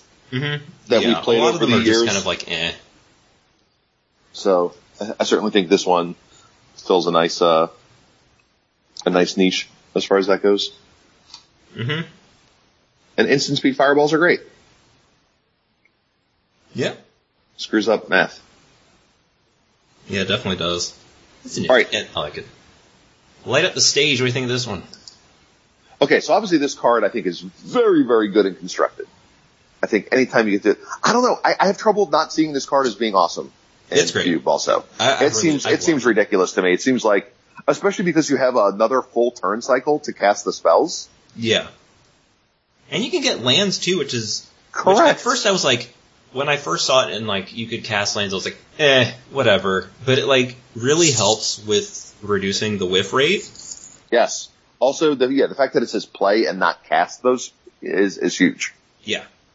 Yeah, I've, No, I really like this card. I- at least in aggressive decks, like, I can't Yeah. see playing this in like a control deck, but like, I remember there was one time I think in that in like a red aggressive deck where it was just like attack you for one, and then light up the stage, and then reveal Monastery Swiftspear. and I was like, okay, play Monastery Swiftspear and then pass. Right.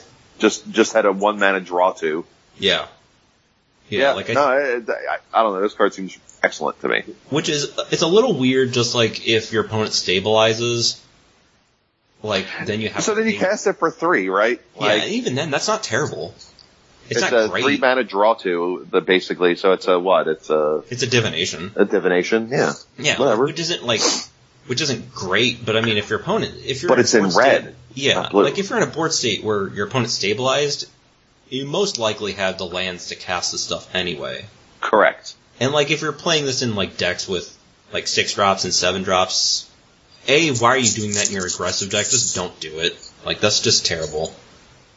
Like, oh no, I revealed my Wurmcoil Engines. Like, why are you playing Wurmcoil Engine in your aggressive deck? Like, come on. So, I, I mean, but maybe, maybe there's a spot if you're like the white-red board control deck or a wildfire deck or something like that where you play this because you don't have access to the blue card drawing anyway and it's just a mid to late game spell. it could be. Like you're just like, you're okay just casting it for 3 Mhm. and then maybe you get a land and then maybe you cast your Inferno Titan the next turn. Hmm Yeah. I, I- I mean, I could see it being useful in those, ty- in like I said, in not colors and decks that don't have access to card draw. hmm Yeah. Uh, I, I, I don't know. I dig it. I, I think feel it's, like yeah, it's, I think uh, this card's it's pretty great. This card is real good. What do you think of um, Rix Maadi Reveler? All right, Rix Maadi Reveler. Let me take a look at this one. It's the, All right, uh, it's so- the bear. All right, so one in a red for a two-two human shaman. Spectacle of two red black. Okay, so that means something extra is going to happen. When it enters the battlefield, discard and then draw. If its spectacle cost was paid, instead discard your hand and then draw three. Huh.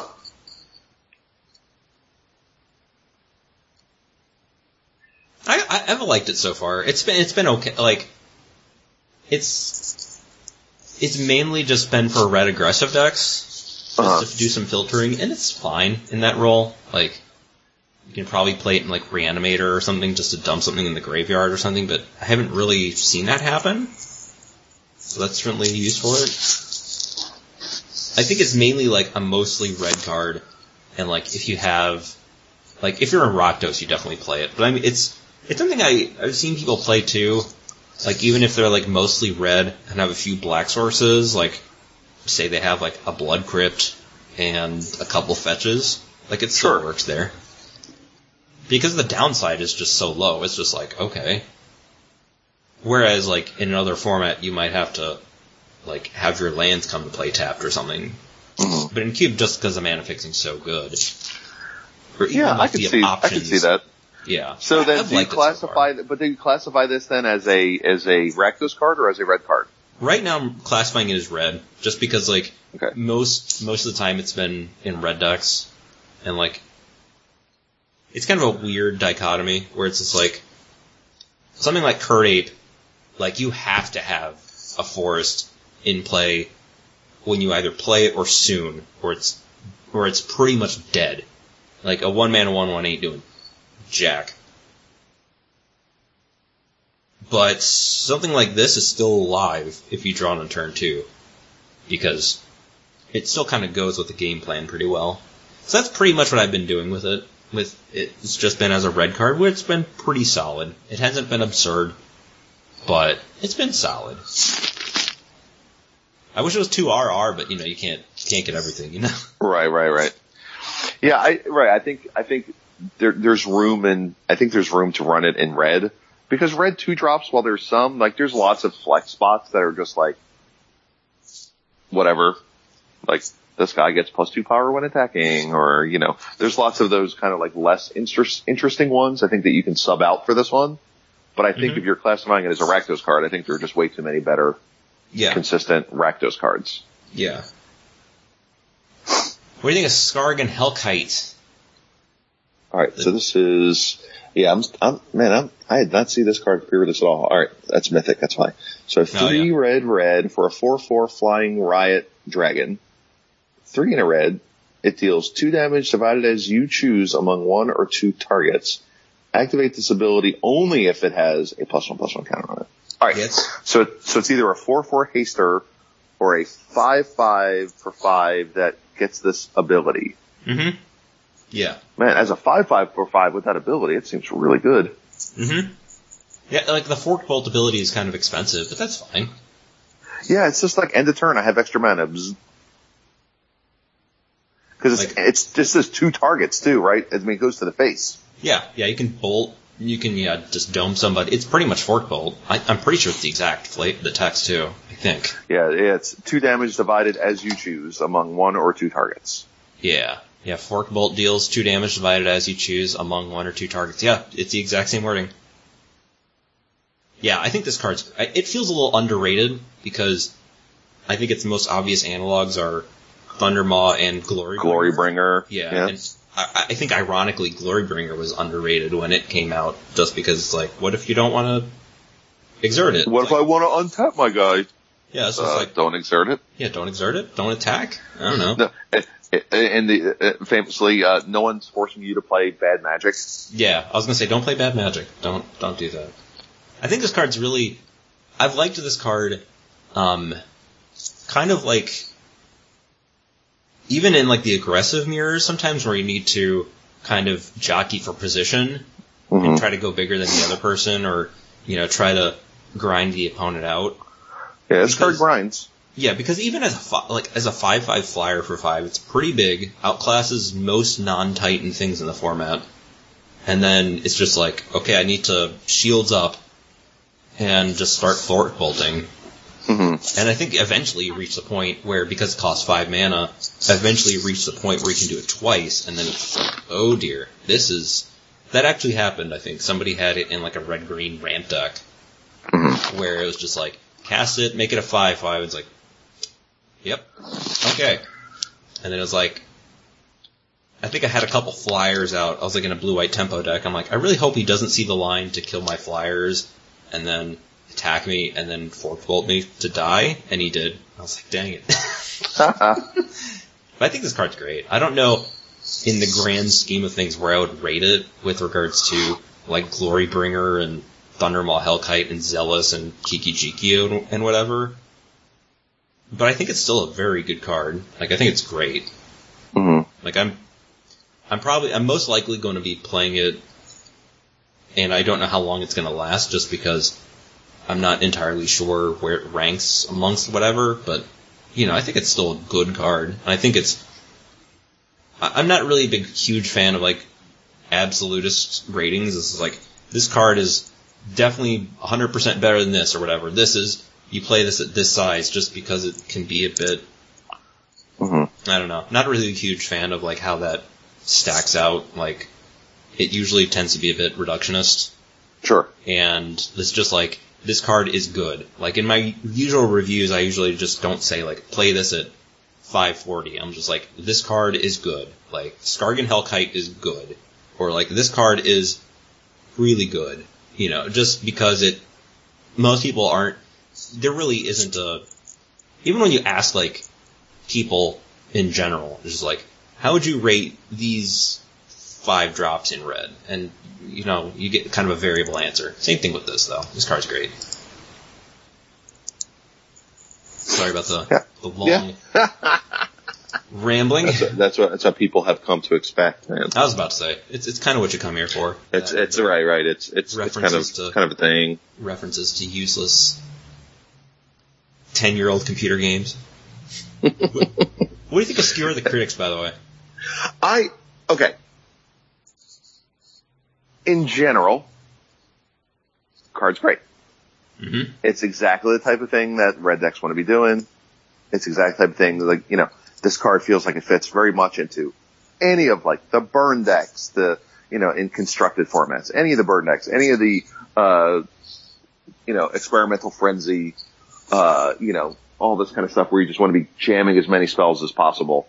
Um, you know, most of which are going to the face. but I just don't know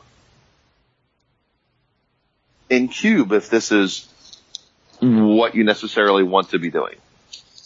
Um, cause obviously three mana bolt is not impressive, but, uh, as a one mana bolt post combat or at the end of turn being able to basically bolt bolt someone to almost dead, I, I certainly think it has its applications. Mm-hmm. Yeah. But I, I could see not playing it. But I don't know. I, I, man, I, I think this card's gonna make a lot of waves in other formats, especially standard and stuff like that. Yeah. That I'm, I'm curious to see, especially because if you're, if we're, you know, in, instituting a lot of other cards that are dealing damage like the demon and stuff like that, like that you just kind of almost automatically always have spectacle. Mm-hmm. I don't know. I mean, are you willing to just like, if you're a red aggressive deck, are you willing to just like, you know, when given the opportunity just to like bolt the face to get some extra damage in? Or do you want to really hold it for, for something later? Mm-hmm. I guess Yeah. is, is what it is.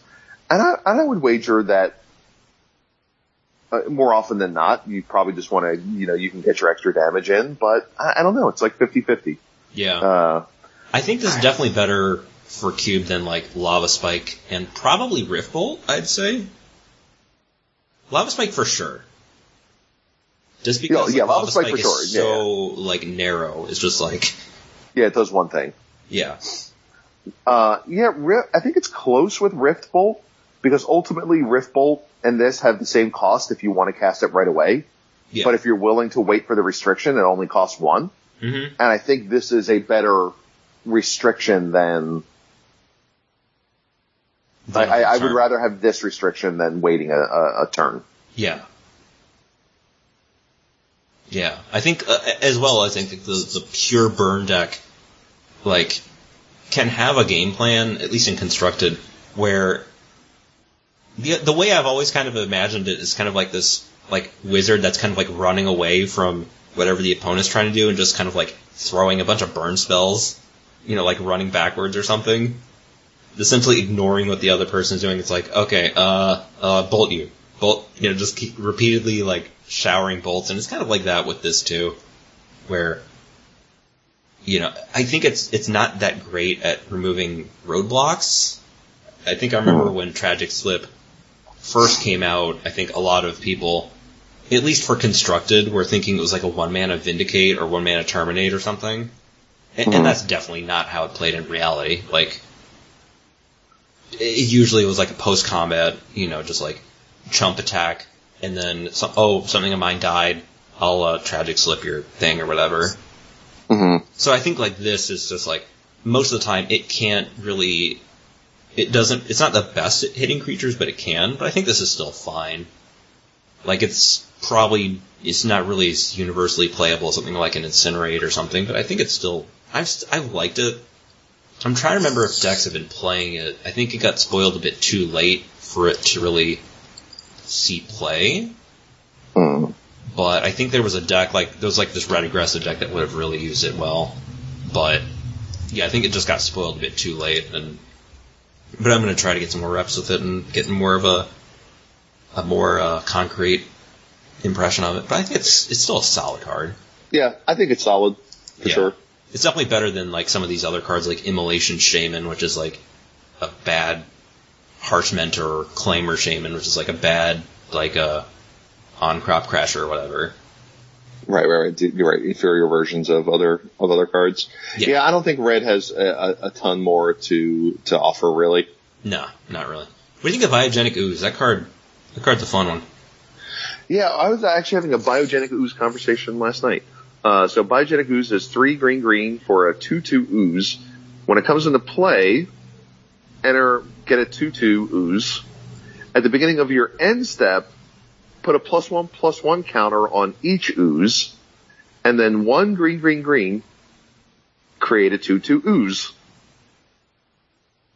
Mm-hmm. So basically, when you cast this, you're getting you're getting two three threes. if Yeah. nothing else happens. Mm-hmm. That next turn would become four fours. You can tap extra mana, get an extra one. I think it's interesting, but I Mhm. don't know how what interesting is worth. I think the nice part about it is, you know, so green's got lots of, you know, army in a can cards Mm-hmm. that, you know, if just like left unattended can just take over a game. And this is certainly one of those, much like, you know, Master of the Wild Hunt or stuff like that. So, Mm-hmm. so maybe in that sense it's good. Um,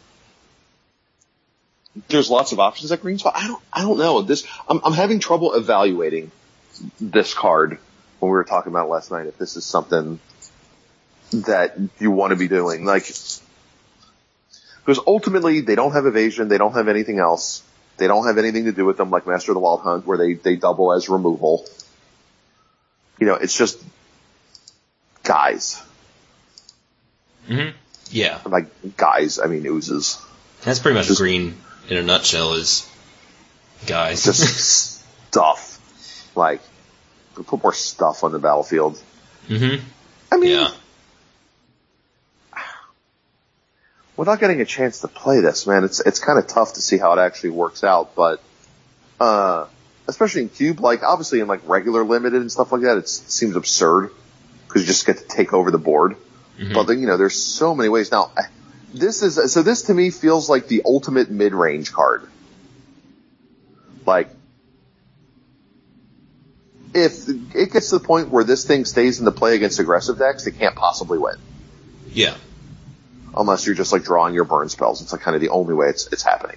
Yeah, what about Uh. Six? Okay. Come on, bolts. You know, right, right.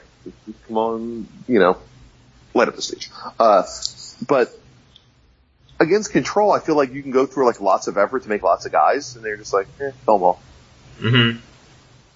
So I don't know. I think it's more interesting than a lot of the other five drops outside of you know stuff like acidic slime, which is super necessary. Uh, although I do like some of the you know there's like the the Hydra doubles every time you attack. Mm-hmm. Yeah, Kalonian Hydra. Kalonian Hydra, and, and, you know, and I do like creatures like that, but you know, green fives or whatever. I don't know. yeah. I've liked this card. Like, I've seen a lot of people compare it to like Whisperwood Elemental. Oh, the one that you get to uh, make guys off the top of your library. Yeah, yeah, you manifest, but I, I don't know. Like the analogy I was thinking, you know, I've been thinking when when it's been played is uh, like a Huntmaster of the Fells, Sure. where it's like it makes something when it comes into play, and it has a bit of spot removal protection, where if Mhm. they kill it, you still get a dude, and like if you kill a Hunt Master, they still get a two-two, which isn't great, but it's still you still get something out of it, and if they don't, it can take advan it can take over a board state real fast. hmm Like, so when we did the round robin there, you know, I did the first match and won, and then the other two paired, or, you know, then they paired up. Um, no, I think I did two matches, and then I did the other one last, I think, when I wasn't in there. So then I was gonna, like, just dirtle around, and then it was just like, why don't I just watch Magic? Like, get some more information on stuff. Sure. And it was just kind of like where he got the green ramp player got biogenic ooze out, got a dude, and then it was like, okay, just next turn, you can't kill it, make more dudes. Right. Okay, now you're dead. It's like okay, Right. Yeah. Certainly, like I said, being left alone, this card can get out of hand yeah, and and like for sure. It's kind of like with the Hellkite where the mana cost isn't great. Like one triple green to create a two two isn't like, you know, I'm not, I'm not jumping for joy for, you know, that efficiency. But Right. But on but on the other hand, it's not really a two-two. It's a three-three this turn. That might be a four-four next turn. Mhm. yeah, That might that's that's going to scale. You know. Yeah, it just gets bigger and bigger. It just gets more, more out of hand. Yeah, I, I certainly think this is could be fun, and I think that's enough for for to to, to game with it. Mm-hmm. Yeah, there's And again, like, you know, there's there's we've mentioned a lot of cards so far this this cat cast that are just like, yeah, like, you know, we didn't talk about a bunch of white fours.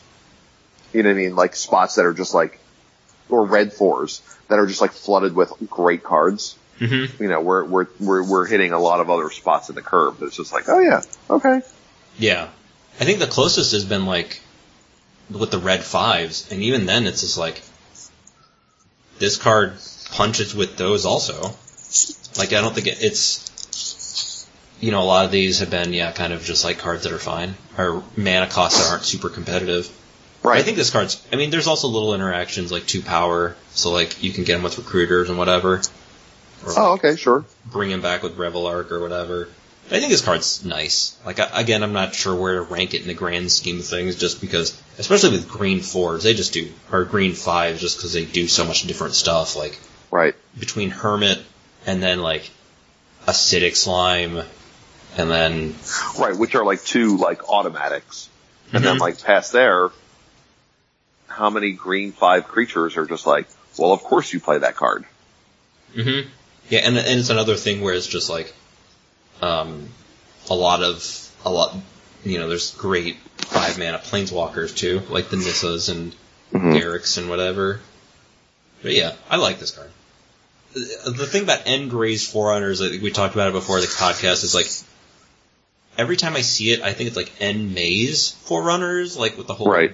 Dragon's Maze, and I guess they kind of ditched that because they decided Jace is gonna be the guild pact, and then they just kind of just tossed the maze away. I guess they kind of put in the closet. they put it in the closet like they packed up the Christmas tree. Like, okay, we're done. Right, right. We're done with this stupid maze thing. Yeah, there's nobody playing like Christmas music in April or whatever. So, so this card is just. So this is like Craterhoof, right? Like Yeah, it's, essentially it's, it's that's the, the the analog. It's another Craterhoof for Yeah, your five- creature decks. A five triple green, seven seven, vigilance, trample, haste. When it enters the battlefield, other creatures you control get plus two plus two, and gain vigilance and trample till the end of turn. Yeah, this card's great. Yeah, it's It, it- this card seems like it'd be really hard to lose the game when you cast it. I actually had an opponent that green ramp deck. I think he cast it, and like the vigilance is great too, just because you can leave stuff Right. behind. Right. But thankfully, I had a tapper effect to keep it tapped. Otherwise, I would have been dead. Otherwise, the game would have been over. Like, I think I was tapped out. He's like, "Are you tapped out?" I'm like, "Yeah." Uh oh. and it's like, cast this. Attack with a bunch of trample. I'm like, okay, how much can I soak up here? It's like, do do do do do. Okay, I'm at like, not. I'm at, I'm at death's door here, and then clawed back. But if it if I got very lucky to to claw back because it, it's weird. Like the vigilance is so.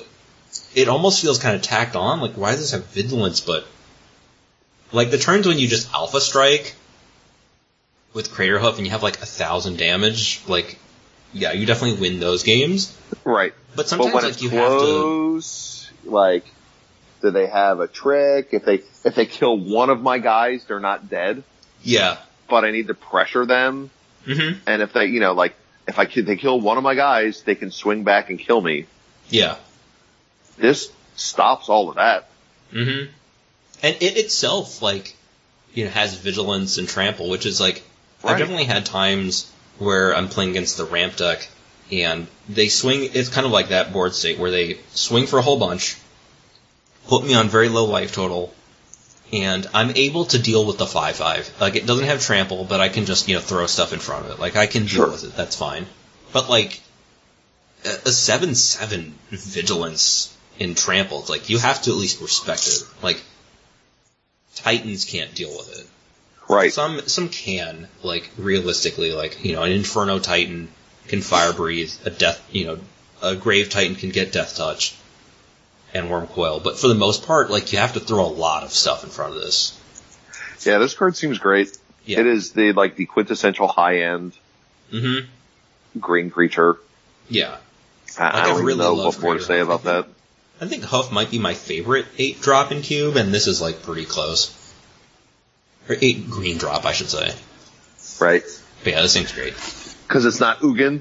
Yeah, I was about to say need new Yeah. Uh, the sickest. Yeah. Guardian Project I think is fine, like almost as a like a you know, Lifecrafter's Bestiary kind of thing, hmm where you take a turn off and then after that, like everything is just a draw spell.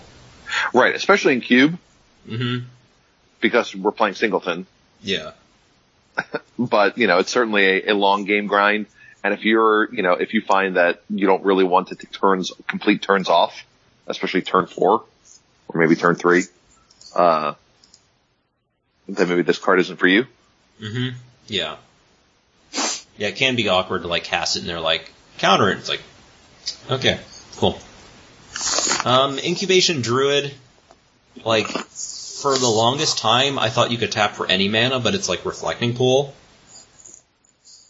We actually had that happen on Tuesday where, like, they tapped out and I was like, no, you, you can't do that. Like, what? It's like, I, Pointed Right. to it. Right.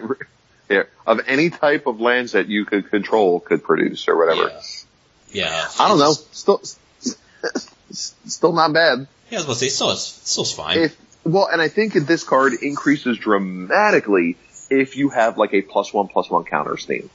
yeah. So For if sure. you have, and you know, I mean, I don't, but No. uh, if you have something like if you're playing a more you know modern cube with mostly newer cards, if you have things like you know uh, lots of abilities that give things plus one plus one counters, like distribute this many plus one plus one counters or whatever that might be, right? Like all those kinds of cards make this card really good, especially if they're fairly early on.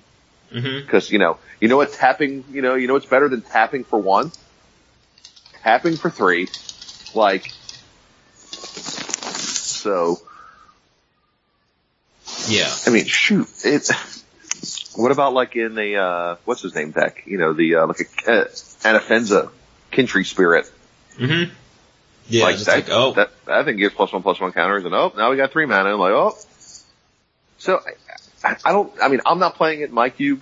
I, I don't think it's necessarily. I think there's lots of other better options uh, for mana dorks hmm uh, before you get to this one. Um, but if you run a plus one plus one counter theme, I certainly think it's neat. yeah. Yeah, it's definitely got some, got some legs there. And you could tap itself to help pay for the adapt cost. hmm Yeah, I think that's something that's, that's underrated in that aspect. But I think it's, I think it's solid. It's not like absurd, but it's, it's fine.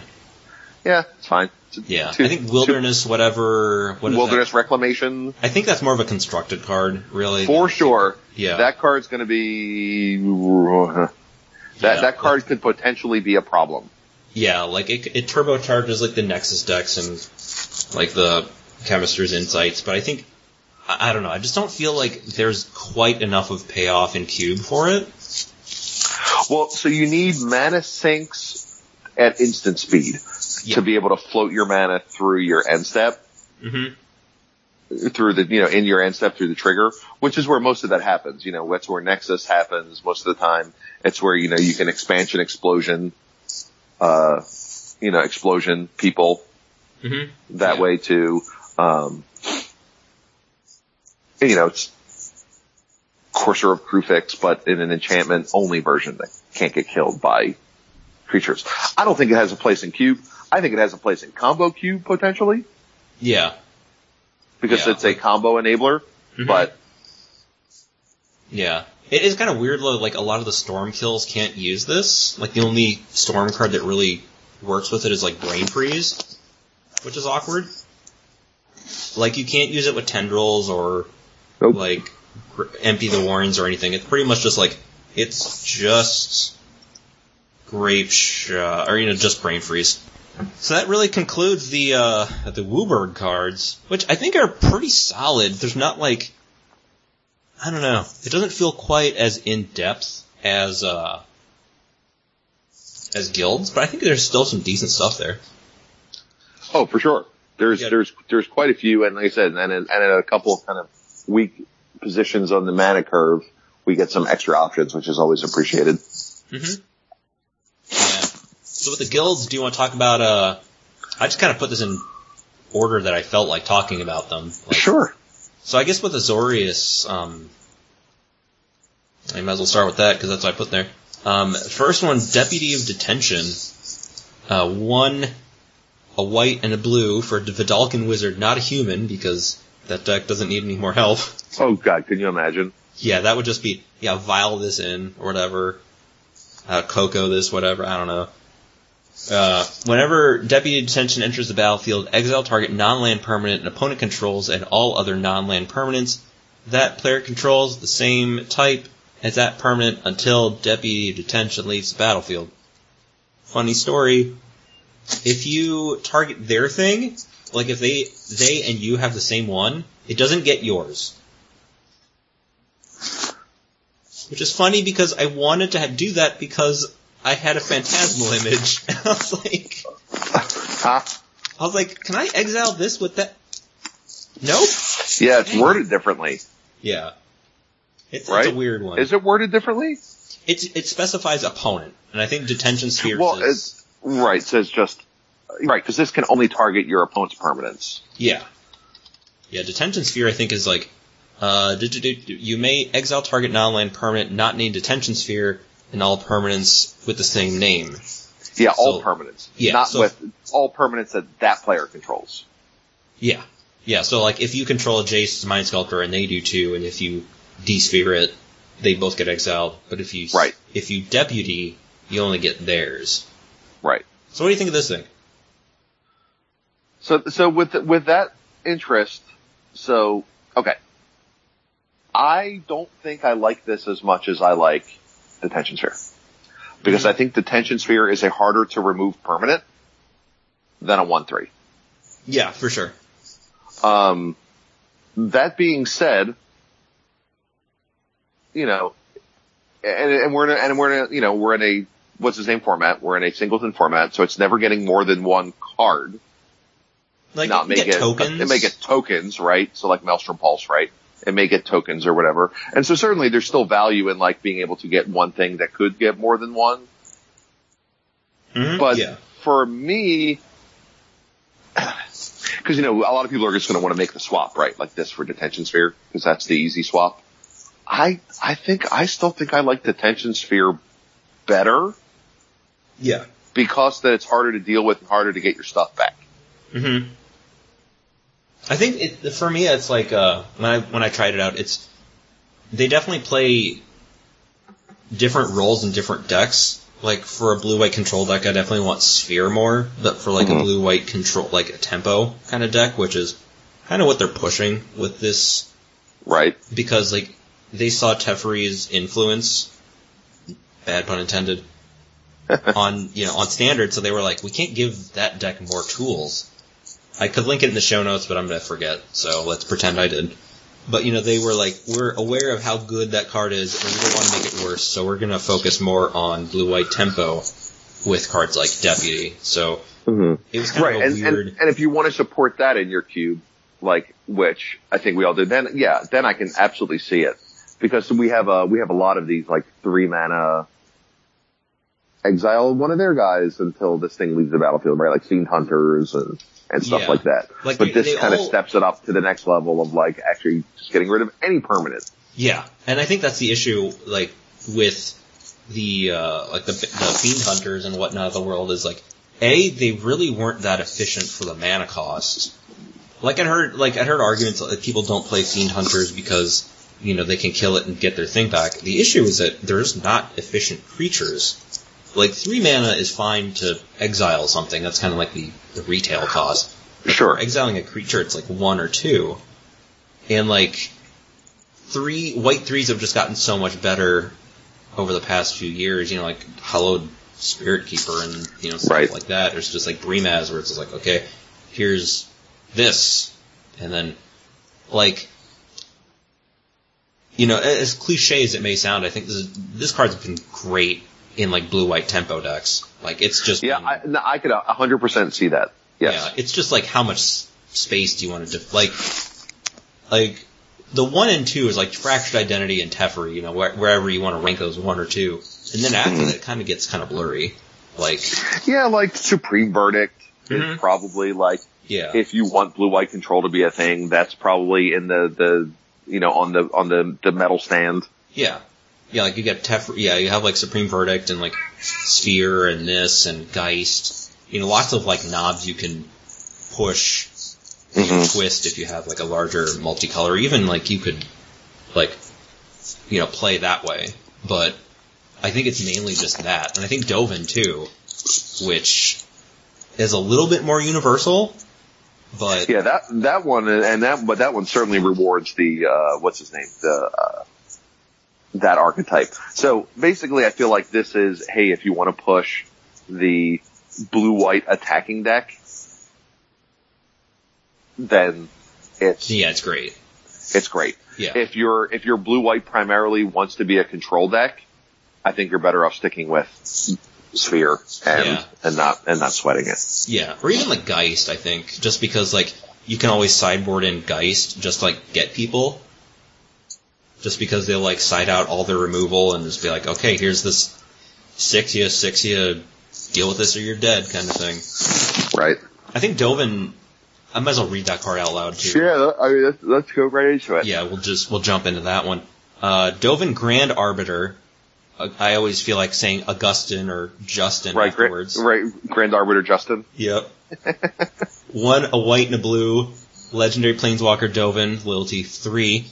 Plus one, until the end of turn, whenever creature you control deals combat damage to a player, you may put a loyalty counter on Dovin Grand Arbiter.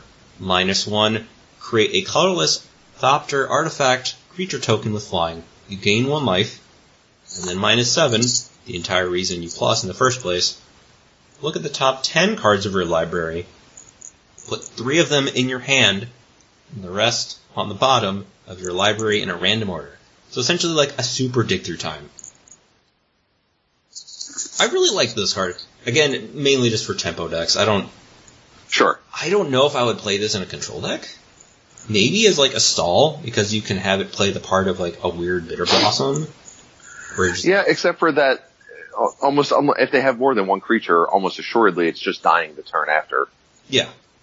Because you know, if they have two creatures, you know, there's there's not a whole lot of one power, you know, Attack with my cards Sakura in- in- in Tribe Elder.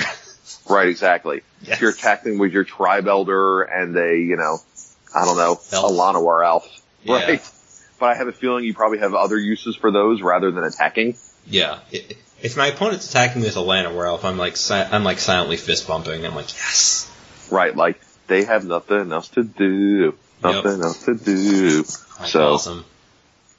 This is great. Yeah, I um.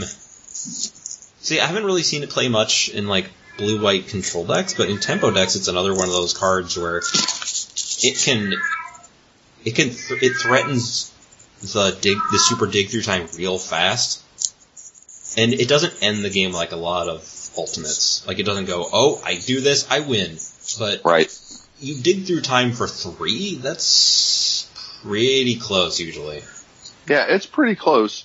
Um, it takes a while to get there too, and you certainly have to be. So I think the my issue with this card is that you have to kind of be on the offense and defense at the same time if you want to get to the seven.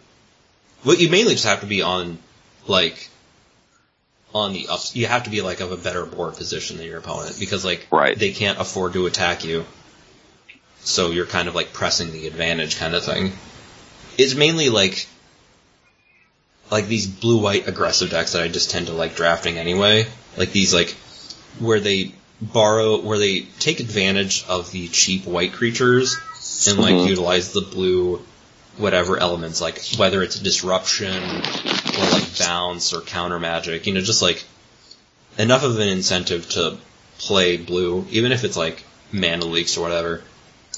And like it's essentially for that deck. And I think both of these cards kind of occupy that same niche where Mhm.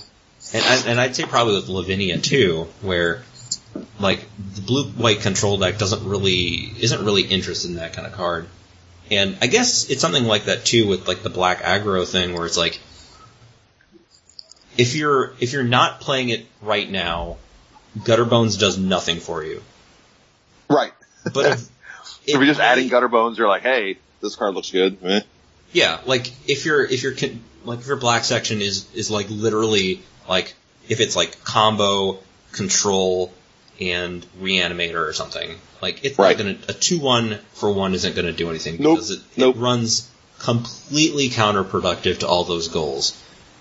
But it may help hit that critical mass. Like if you were unhappy with the black creature package for aggressive decks, it's like I gotta play Carnophages and like Reaver drones, and that's why I don't like Black Aggro, which is which makes sense. Like that's a fine angle, Mhm. but it's like that and Spawn of Mayhem may push it up to that critical mass where you're happy enough doing it, and it may be the same way too with Blue White, where it's like there really wasn't as much of an incentive, but both of these cards might push that advantage, like push you to do it. It's something that is a, it's a, a judgment call, and it's again one of those things where I'm not like if you're X size cube, you play it. But it's essentially archetype support.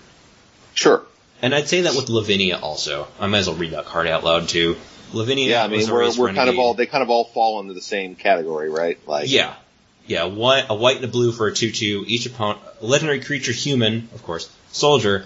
Each opponent can't cast creature spells with converted mana cost greater than can't cast non-creature spells. Yeah, sorry, non-creature spells. Greater than the number of lands that player controls. Whenever an opponent casts a spell, if no mana was spent to cast it, counter that spell. So essentially, it stops the opponent from, like, Ramping, Yeah, like artifact mana mana ramp. or if, like, you know, if you have, like, moxes and whatever, like, this stops them completely. So that's cool. Right. Or, so uh, this is this is a this is a uh, nice Tronlands idiot. Why don't Yeah. you just cast a three drop instead? Mm-hmm. Yeah, it's essentially, and essentially that's what Death and Taxes is, as historically as an archetype. It's, I think like Emma Handy did an article for SCG talking about like hate cards and how some like straight up stop something, and some are kind of like a floodgate where they kind of hold the opponent off. Right. And this is one of those where it's not gonna like stop anybody completely, but it holds them off. And it's the same thing with like deputy detention.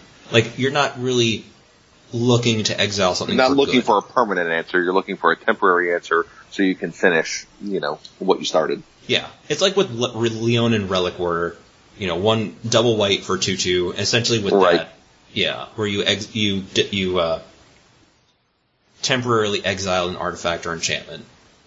And like, yeah, it's worse at getting rid of mana rocks and whatever, but that's not the entire point. It's to Mhm. provide enough disruption and a clock to disrupt Right. your opponent's Hence, hence, hence the tempo. You know, the the very nature of tempo decks is like enough disruption, keep people on their back foot, kill them in the meantime before they can truly recover. Mm-hmm. Yeah. Yeah, and I think that's that's mainly the thing here. So I think that's like So, what do you think of? So then, if that's the case, how do you feel about this card for Cube, Lavinia. Lavinia?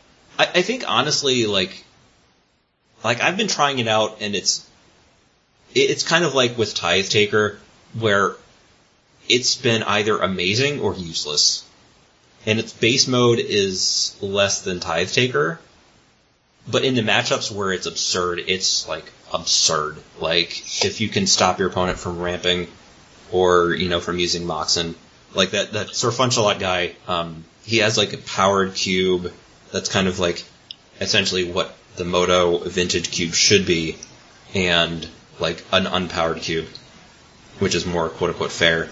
And he's been playing Lavinia in it, and it's been you know unsurprisingly really good in those kind of tempo decks because your opponent can't like storm off or something because nice tendrils when you only have two lands out. So good Right. job. But again, it's not a full stop to those cards. It's just Right. Also, I think if you don't support those kinds of decks in your cube, I think this card goes significantly down in value. Yeah. If there's no storm deck, if there's no, if you don't play a lot of artifact mana, Yeah.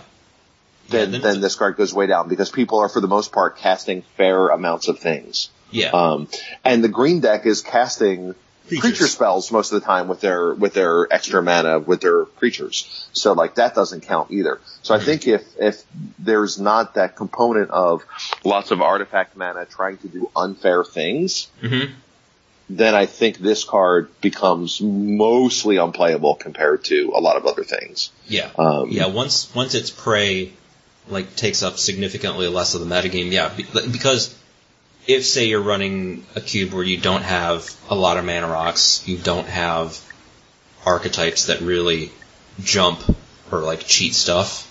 Right, there's not a lot of things, there's not a lot of spells being cast for zero mana. Yeah, then it gets significantly worse. Then, then I, if it's like a, a quote unquote stock legacy cube or, you know, stock unpowered cube, I probably wouldn't, it, it probably wouldn't even be in the running. But it mainly just depends on those other strategies.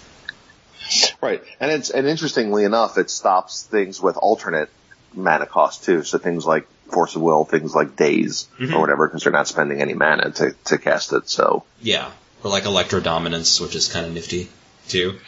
or the, uh, I guess the, what is, what's the cycle from, uh, Yeah, Kaladesh? Living End, Restore No, Balance. from Kaladesh. oh, the, uh, expertise Kaladesh cycle. The right. expertises stops those, stops the, you know, uh, ancestral, right? The, the whole time spiral, you know, time spiral block set of them.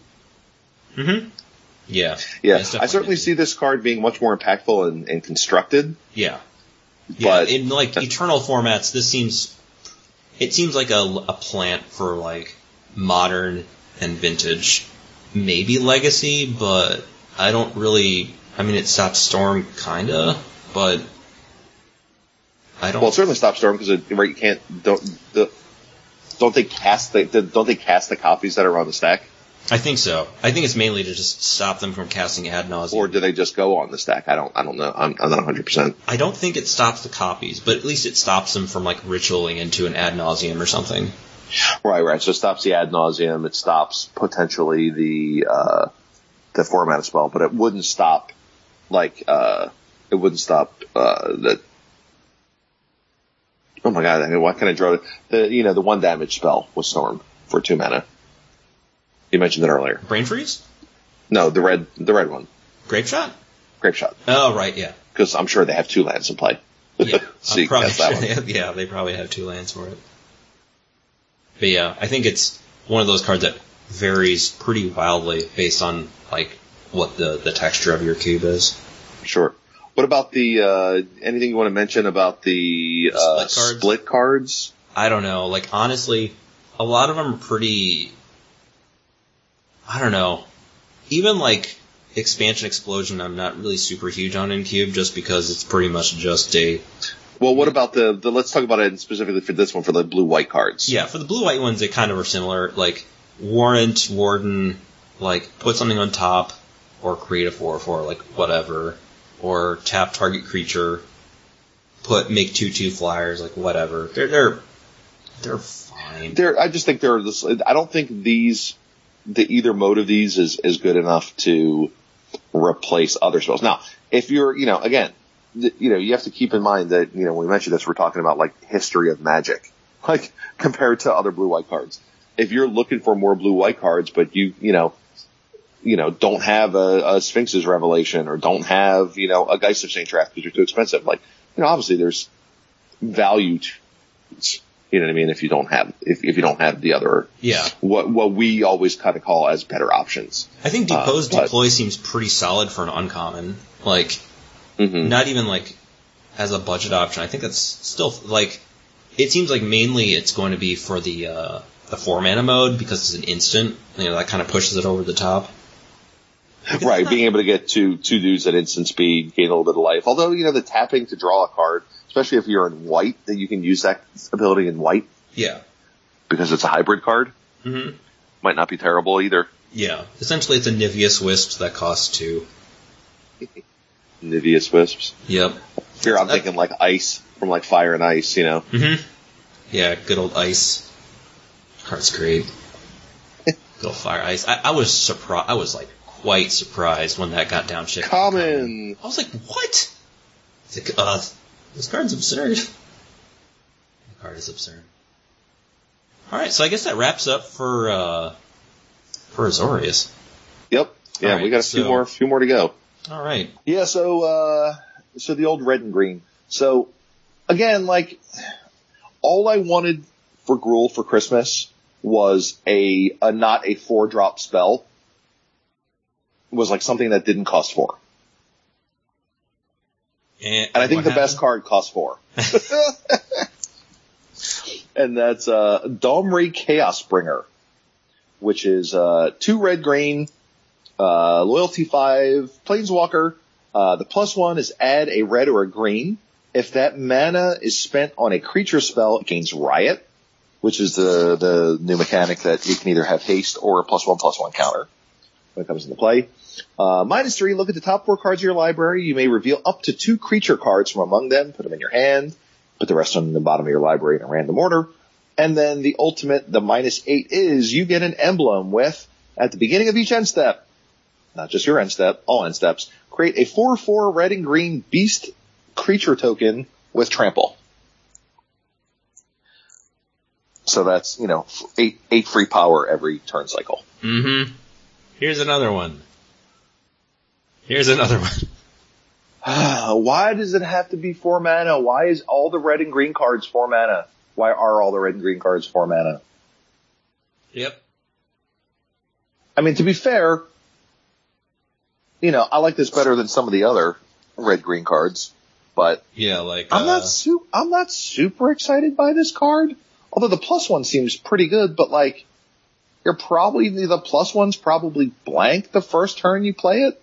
Yeah, it's it's mo- unless you're playing like a red green aggro deck, and it's just like right, and you're like, I'm gonna cast this goblin guide that I just drew afterwards. it's a three three. And it's a 3-3 haste. Cause Get it's 'em. already got haste. I was about to say. I uh, mean, that's, that's, that, I mean, that's kind of nifty. Yeah, I had a deck that did that, something like that, where it's just like, because it, it's mainly, it, it seems like Domri is more of a ramp card, but hey, I drafted a red green aggro deck, so I'll play it. sure. Yeah, I mean, especially if you, you know, if it goes higher than, you know, two mana, you know, Mhm. on the curve or whatever. It's not just a bunch of, you know, ones and twos and ones and twos. Yeah. So, It's like, and it's Riot. Riot is such a great mechanic. It's it's interesting, like the power level difference between like Riot and like Addendum. Mhm. It's just like, oh boy, here's, and of course, like all the good cube cards don't care about Addendum in Azorius, Mhm. but then it's just like, okay, and here's here's some Riot stuff. Oh boy, yeah, it's it's weird. Like, and again, it costs four mana, so cool. I'm trying to think of how many creatures I'd want for the minus three. Well, okay, so I mean, the, the point is, is that you need to hit one minimum. Yeah, one minimum. And I feel like any deck that you're playing with this creature, in, like with this planeswalker in it, I mean, you know, i you have to have over 10 creatures. Yeah. Yeah, if your green creature deck doesn't have 10 creatures, then uh oh. Right. And, and here's the thing, is if it does have slightly less, doesn't this card actually help you by, cause you get to look at four cards to find a creature. Mm-hmm. It actually should help your deck if it's low on creatures, because it helps search for the threats. Yeah. Or at least once it does. I was about to say, yeah, it, it pushes those blank ones, pushes them down. But, so, you know, I would certainly try this just for, like, freshness sake. I would try this over things like Sarkhan Vol, which I don't really like to begin with. And, you know, some of the other just kind of generic red-green duders. Mm-hmm. Because, like, let's face it, like, planeswalkers are powerful. Like, I might sub it in for, you know, if you're playing, uh, the werewolf one, But yeah, I definitely think this is better than better than Arlinn, I'd say. So I think that's an easy. I think that's a fairly, even though it's the you know the quote lazy sub, I think that's still an acceptable thing to do at this point with this card Mm-hmm. because I do think it's better than that one if you're playing that one. So I'm down. I dig it. I just wish it didn't cost four like everything else. Mm-hmm. Yeah. Like everything. Every Else. all the things. Everything else costs four. Mm-hmm. Everything is four. Ugh. Yeah. Which is so weird. I don't get why that's like such a such a trope. the, the sweet spot, I guess. I don't know. I'm sure there's something about it. Yep. Now, now I do kind of like Gruul Spellbreaker. Yeah, I think Spellbreaker's great. I, re- I like that card. Like, Uh, uh, because, you know, for one, it costs three, not four. yeah. Uh, I like the fact that it's significantly better if you have mana dudes in your deck. Yeah. because casting this on turn two is great. I love the fact that uh, it protects itself and you from things like settle the wreckage and and you know sacrificing effects and stuff like that on on your turn. hmm Yeah, like, Um, I like the fact the choice between a three three haste and a four three three haste trample and a four four trample for three mana are Mhm. both pretty good. Yeah. Yeah, they're both rates are pretty solid. Like, there was like this card one- seems like an easy include to me. Like I think I want this over if anybody's still running the the hybrid one, the Ram Gang. three three Ram Gang. Yeah. I like this card better than Ram Gang, even though Ram Gang's easier to cast, ostensibly, in a red green deck, Mhm. maybe, because Yeah. you can use any either color. But as long as you have both colors in this one, this one's easy to cast too, and that one actually requires an additional colored mana. So you know, I don't, like- mathematically, I'm not sure which one is technically harder to cast. It depends on what kind of deck you are, but Yeah. It's definitely like, I'm not sure how much, how incentivized I'd want to play this in like a red-green kind of ramp deck, like a deck that's playing Dragon Lord Atarka, but mhm. it's still great though. Like, I don't, you know, I'm not entirely sure space-wise, but like, and it's kind of weird, like the whole trope about like dies to removal, and so often how that's brought up, and it seems like it, you know, it, it's used very often to dismiss cards. Like this, this card sucks because it dies to removal or whatever, Mhm. and like, uh, you know, like this dies to Doomblade or whatever. It's like you know, Doomblade guy, and they can't really Doomblade this on your turn.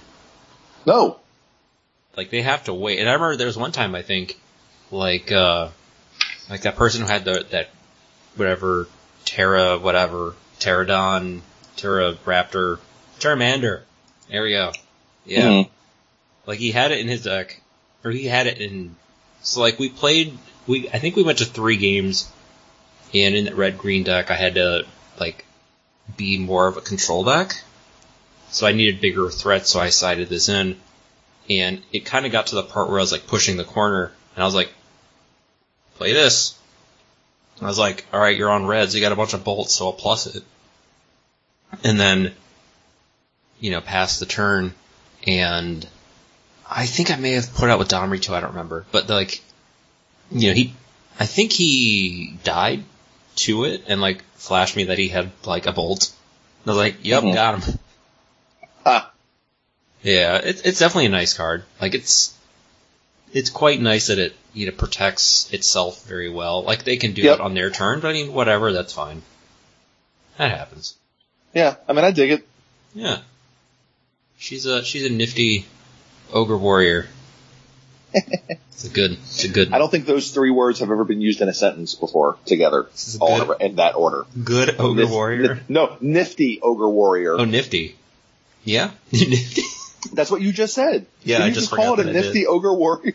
Like you just said it like five seconds ago. She is quite nifty. That's the best Uh, adjective ever for an ogre. Nifty. You're a really Uh, any other red green? I, I'm not too, too thrilled about any of the other red green cards. Like, I don't know. Like the uh, the the worm is kind of interesting, I guess. Yeah, it's like a kind of like a Black Gear Hulk in a way. Like the land thing never mattered whenever I tried it out.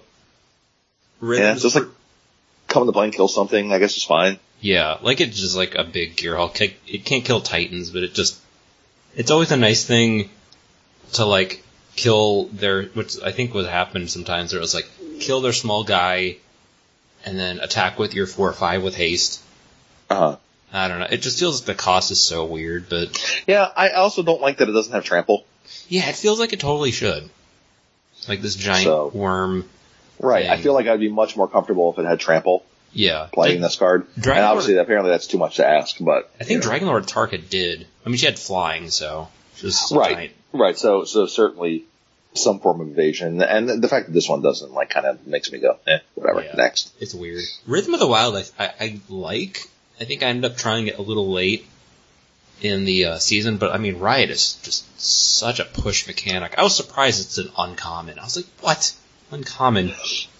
Yeah, Riot Riot is some crap. Like at least it says non-token creatures. Yeah, so you can't do like Saproling Burst stuff in case you want to convince. like Fires of Yavimaya. Yeah, I remember like I think when I first looked at Cubeless, I saw, you know, I think I saw the Fires, um, Saproling Burst combo. I'm like, oh, my my, Burst, that card's fuck. my cube my cube had that when it first started back in Cold Snap or before Cold Snap or whatever it was. Like those cards were like classic constructed cards and cards that I owned. Yeah, I mean that was a deck. That was the. So I went in there. Like, I mean, what's his name was? I mean, Saproling Burst is kind of a messed up card, honestly. Like the fact that you know you can make, uh, you know, a, a, creature on defense. Mm-hmm. Uh, you know, you can make a creature on defense, you know, and then make an additional creature and then get to attack with, you know, some number of, you know, some number of creatures and always have blockers. And at the time it was fairly high on power level. Not so much now. Yeah, I was but certainly not. The Rhythm of, Rhythm of the Wild's interesting, that's for sure. Like, yeah. Yeah, like giving, I don't know if I'll play it, but yeah, I'm. I don't think I have the room for it. But I mean, it's. Yeah. Of course, I'm running it, like a super small multicolor section anyway. Right, so. and you know, and I, you know, I could be. I mean, shoot, I, you know, I was like I said, I ran Fires of Yavimaya for a while. It kind of was one of those cards that just kind of fits right in. But you know, this one obviously has a little bit of downside with the fact that it's non-token. But at least Riot's a better mechanic than just Haste. At least mm-hmm. you have you know a choice to make things bigger or not. And you know, the uncounterable thing is is is pretty good. Yeah, but say it's not flavor text. Like it's no. at least in certain matchups, at least. It, it's kind of weird. Like it seems like giving the opponent a choice is usually way overstated. Mm-hmm. As part of evaluation, like risk factor is bad because it gives your opponent a choice, but like cards that give you a choice, usually that's underrated by people. Mm-hmm. It's this weird, weird dichotomy where it's just like the the choice that you get with Riot is just so so good. So yeah, I mean, I think I think this card is certainly playable. I, I you know, and it's just maybe crowded by crowded out by uh, by other things. You know, by by trying to uh, play other cards that are older. Mm-hmm. So you know, like all these four drops. yeah, exactly. I don't know what yeah, to think of Cinder Vines as well. It's like the weirdest eh. smash to smithereens. It's ever. a sideboard card. Yeah. It's a sideboard card. It's I'm so not weird. super interested. I'm not super interested in that kind of card in my cube. But it's, I mean, it's certainly a good card in like against the control decks because mm-hmm. literally it's just like take a bunch of damage and then at some point, you know, if you want, take an additional two damage because you're probably going to cast the target. So like, while I'm not interested in it, I, I, I, I mean, I, I could see other ones being interested in it. It's like a, one of those best of one cards, like Goblin Crater Maker, where it was kind of designed with best of one in mind. Right, so you just have kind of like a flexible card that does multiple things. Yeah, yeah, it's like a more flex, it's like a hate card, but it at least covers more bases. Right. It's kind of like this where it's like, here's a Smash to Smithereens or whatever, Destructive Revelry. Yeah, that's the card. Mm-hmm. And it's like with some more upside. I feel like honestly, I don't think I'm gonna have room for it. But I mean, I tried it out and it was fine. But room, good luck. Right. It's yeah, strange many cards. I don't, I don't know what to think of this split card. Like, uh, whatever collision colossus is like eh and then like thrash and threat like uh, I don't know it's like a weird pit fight kind of thing. Yeah. Not not not super interested. I was about to say I yeah, I'm not really feeling it. I forget if before if we talked about interested. yeah like the other splits they're fine and this one's fine. Yeah I mean it does things that are fine Mm-hmm. It's but you know it's our ringing endorsement. It's fine. It's fine. Yeah. it's not. It's not embarrassing. It's fine. Yeah, not embarrassing. Yeah, there we go. Yeah, sure. You know. Whatever. If I see it, I'm not going to be like, "Oh, this is terrible." No, I'll be like, "Yeah, okay, sure." Well, yeah, I'll probably just pass it. Okay, okay. It's always just say, "Yeah, yeah, sure." Yeah. It's a four. It makes a four four trample though, right? Yeah, I mean that's it's not awful. It's Yeah, but It's kind you of- know, it's not not a great rate. no, it, it's kind of weird how good creatures have been in the past few years, or not in the past few years, like the past probably like like maybe decade or so. How much better creatures have gotten. Oh yeah, I mean, so this card used to be a green creature without trample with flashback for two green, green, green. Oh yeah, beast attack or something. Yeah. Beast attack, Yep. and that card was a house. Mm-hmm. That Yeah. card was a freaking house, especially in limited. Well, that was Good an lord. instant though. It sure was. This ain't though. Which is so yeah. weird. Not- These cards, know, like half of it's half of it's an instant. Yeah, half of them instant, half of them a sorcery. Yeah, And like with some of them, like the first half is instant. right, Like, right. They switch. Yeah, like it thrash and threat, like the first half is instant, and then for like Incubation, incubation, and. Yep. yeah, it's like that one switched. And I'm like, what? It's just But collision, colossus are both instants. yeah. Yeah. It's just re- reading cards, I guess. yeah. It's just I don't know. It just feels so weird. Like it felt like at least with like the aftermath stuff, like it was it was their way of trying to introduce more. It was like you know, split card with a lot more flashback, with like a lot more, you know, play to it. Where it's like Mhm. insult to injury, like deal two and then or d- double the damage and deal two. It's just like those are different modes, but they work together. And then here it's just like I, I don't know. It's just design wise, Yeah. it's just weird. Yeah, they're they're they're a little, you know. I, I get it. They're you know, it's kind of like, oh, well, this does this and this sort of does this. I don't, I don't know. Yeah. yeah, they're a little incongruous to me. So yeah. Yeah, All I right, think we should get out uh, of the we should get out of yeah. the bubble. Uh, right. Let's can, can we like stop talking about cards we don't want to play? Yeah, We should Then- talk more about cards we want to play. yeah. because Because has some in- good stuff. Rakdos, there's multiple cards I want to play, including another uh, target for uh, Academy Rector that I that I'd be be fun playing. Oh So- yeah, let's talk about some of the obvious ones first. Let's just kind of get get to them. And uh, so one of the I think the uh, easy two cube cards is Bedevil. hmm I think this is super easy to, to just play. It's black, black, red, instant. Destroy artifact creature or planeswalker, instant. hmm Super solid, super flexible, super versatile. Sees play in aggro, sees play in mid range, sees play in control. yeah. Uh, this feels like an easy swap for something like Dreadbore or something like that. Like, yeah, it's a little more expensive. It's a little harder to cast, but I, I don't know. yeah. I, I, It's I don't have a problem making things a little more color intense.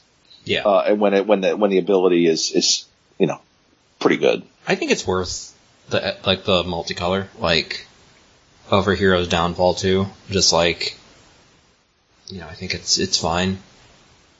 Like hitting artifacts is great, just because like it tends to help the spread in terms of your matchups too. Yep. Because like Actu- some, absolutely. sometimes there'll be like some control deck or something, or some aggro deck is like here's here's a sword. Uh, by the Yeah. way, I don't know how I, we were talking about like tribal stuff, and I didn't talk about heirloom blade.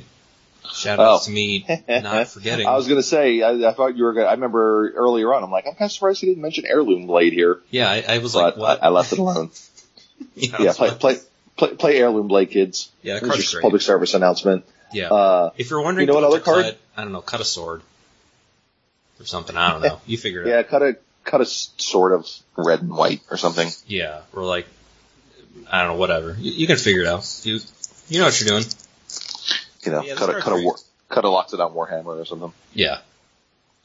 Yeah. All right. I also great. think, I also think Judith the Scourge Diva is also pretty great. Yeah, Judas has been Judas has been like quite good, it, which is so weird. She kind of like, you know, I think when it was first spoiled, people were like, you know, it doesn't hit, it doesn't do with tokens, and it's only your stuff. Like I guess comparing it to like Blood Artist, But that's okay.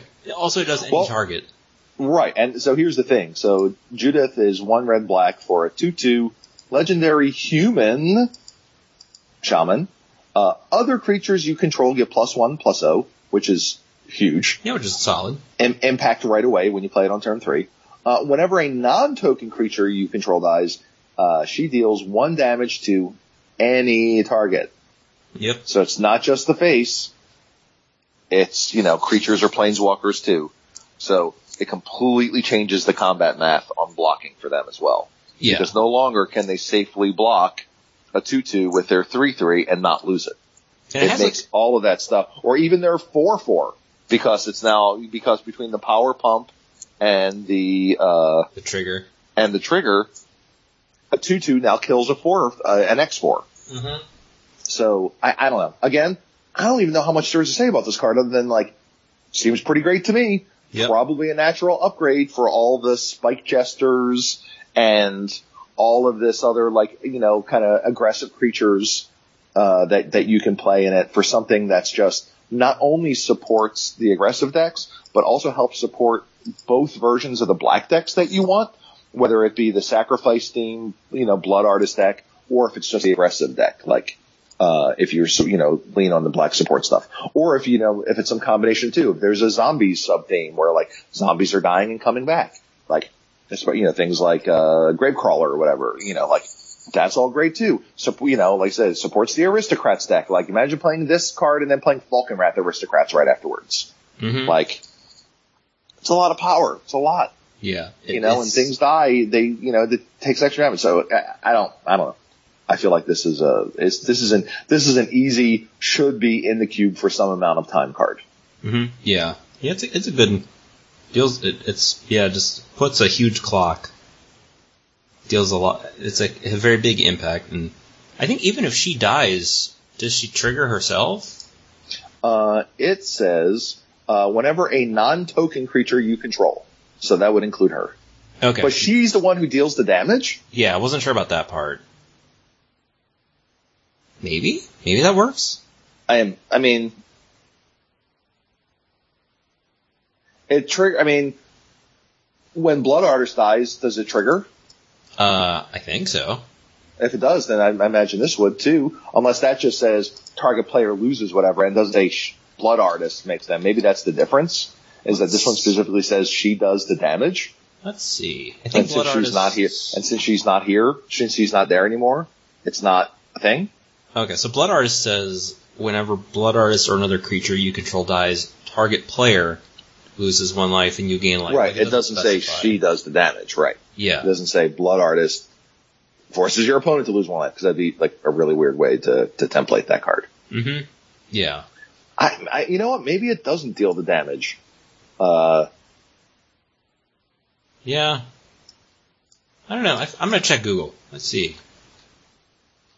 Well, I figure if you just look it up on uh, what's his name, if you look it up on Gatherer, I imagine it would have uh, Judith's last ability triggers when Judith dies if it's not a token. Yay. There you go. So if If Judith dies at the same time as one or more other non-tokens, her ability triggers for each one of them. If your life total is brought to zero or less at the same time that a non-token creatures you control die or dealt lethal damage, you lose the game before Judith's triggered ability goes on the stack. hmm. Okay. So if you die from lethal combat damage, you're dead before your trigger killed them. Yeah. Nice. Well, there you go. So uh, my first instinct is correct and just a weird way of saying it. I guess that's Mhm. because, uh, you know, you want to make sure if it's got pro black or pro red that it doesn't take any damage, I guess. Mm-hmm. So Yeah. anyway, that card's great. Play it. Yep. How about Yeah. uh, Theater of Horrors?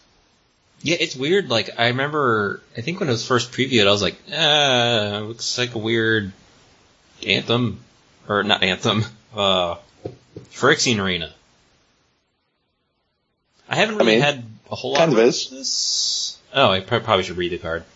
Theater of Horrors. One a black and a red enchantment. At the beginning of your upkeep, exile the top card of your library. During your turn, if an opponent lost life this turn, you may play cards exiled with Theater of Horrors. In three and a red, Theater of Horrors deals one damage to target opponent or planeswalker. Yeah, I, I haven't really had too many reps with this, but I think it's solid. It's better than it looks Sure. because it looked terrible. Yeah, I, I think in the right kind of deck, this card's just very, very good. Because mm-hmm. one, it's not costing you life. You're always accumulating the cards. And as soon as your opponent deals damage, as soon as you deal damage to your opponent, hmm, I wonder if that happens in any red or black deck. Mm-hmm. I wonder if your opponent ever loses life or their life total goes down. You get to start playing as many cards as you want off of it Mm-hmm. on your turn, which means Yeah. you can make your land drops from under your theater. You can play cards from there, and you can trigger it yourself, and it's just a mana sink in the Mhm. mid to late game, like in the late game when you're kind of draining, you know, you know, kind of running out of steam. You get to ding them at least for one every turn if you're not drawing something. Mm-hmm. So I don't know this and and Cranny, you know, uh, Matt Cranstuber highly recommends this card, and I'm certainly not going to ignore uh, his his advice and his experience. And he said this card's pretty nuts, Mhm. and you know it was enough for me to to make sure I acquired a uh, foil one at the pre-release. So I'm I'm running it. I'm going to try it. Uh, but that makes three black red cards that all cost three Yep. that I have the to new, find room uh, for. It feels like that's not as bad as Gruul. Oh God, yeah, Gruul four. Mm-hmm. Yeah. Yep. No, Yeah, I'm fine like with I'm fine with threes because historically we haven't had a, a billion red black threes. Yeah. Where I feel like Gruul is just like all it is is four mana, and Mhm. hey look, four mana. Here's another four mana card. So Here's so yeah. I don't know. I dig this card. I can see maybe it not making sections for uh consider for like space considerations, but I also think I, I have a feeling that this card is is even better. Like I want to see it in action. I want to be convinced. I, I'm excited to actually try it and see what happens because I have a feeling this could be one of those cards that just like when you get it when you play it early, it's just going to be like, wow! Like I, why did I ever think this card was just like mediocre? Mhm. in the words of you know uh, the the guy from Mad Max, the, the most recent Mad Max movie, mediocre, which is very uh, th- that that whole crew is very Rakdos seeming to me Oh, with all yeah. their masks and the chrome and all that stuff, and they seem very Rakdos to me. It's I- it seems I- I'm kind of liking the kind of like the theater kind of vibe Mhm. they have with Rakdos, just because before it was just generic and like Oh, We- the whole evil clown thing is great. yeah. The uh, cavalcade of calamity. Mm-hmm. like you know you hear like the carnival barker the cavalcade of calamity the theater of horrors come be our captive audience to Mhm. see you know like you can hear like all these things you know to that I, I really like that flavor aspect of it i think they finally got it exactly right Yeah. all like, the names was- are all the names are clever like i you know like fireblade all are, you know isn't that clever but like most of the other names for the cards are real clever yeah. Get So- to the point is like that's get to the points great Hackrobat hmm is great Yeah. Macabre So, you know. mockery.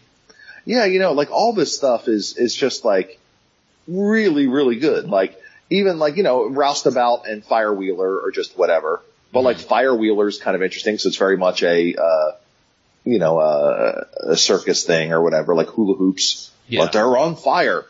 You know, Rafter Demon is kind of creepy, even though it's a little on the nose. Like it's not really clever. It's Mhm. kind of on the nose, but like the you know, kind of interesting. Yeah. So I don't know. I I think they did a really good job with Rakdos in the set. Yeah. Any other uh, ones you want to mention? Uh, like, I tried Captive Audience and it was like, it's, it's a weird card. Like it's, Seven's a lot. yeah, seven's a lot. And it's kind of weird because when it got to that point, usually the opponent had at least one mode they didn't care about. Mhm. Like their hand was low, so it's just like, okay, I'll, uh, I I have one card in hand. It's like, okay, I'll discard it, whatever. I don't care. Or like, their board is kind of stable, and they can deal with zombies. It, it usually was like, if there was a mode that they didn't care about, usually it was like, discard hand, and then it was like, Mhm.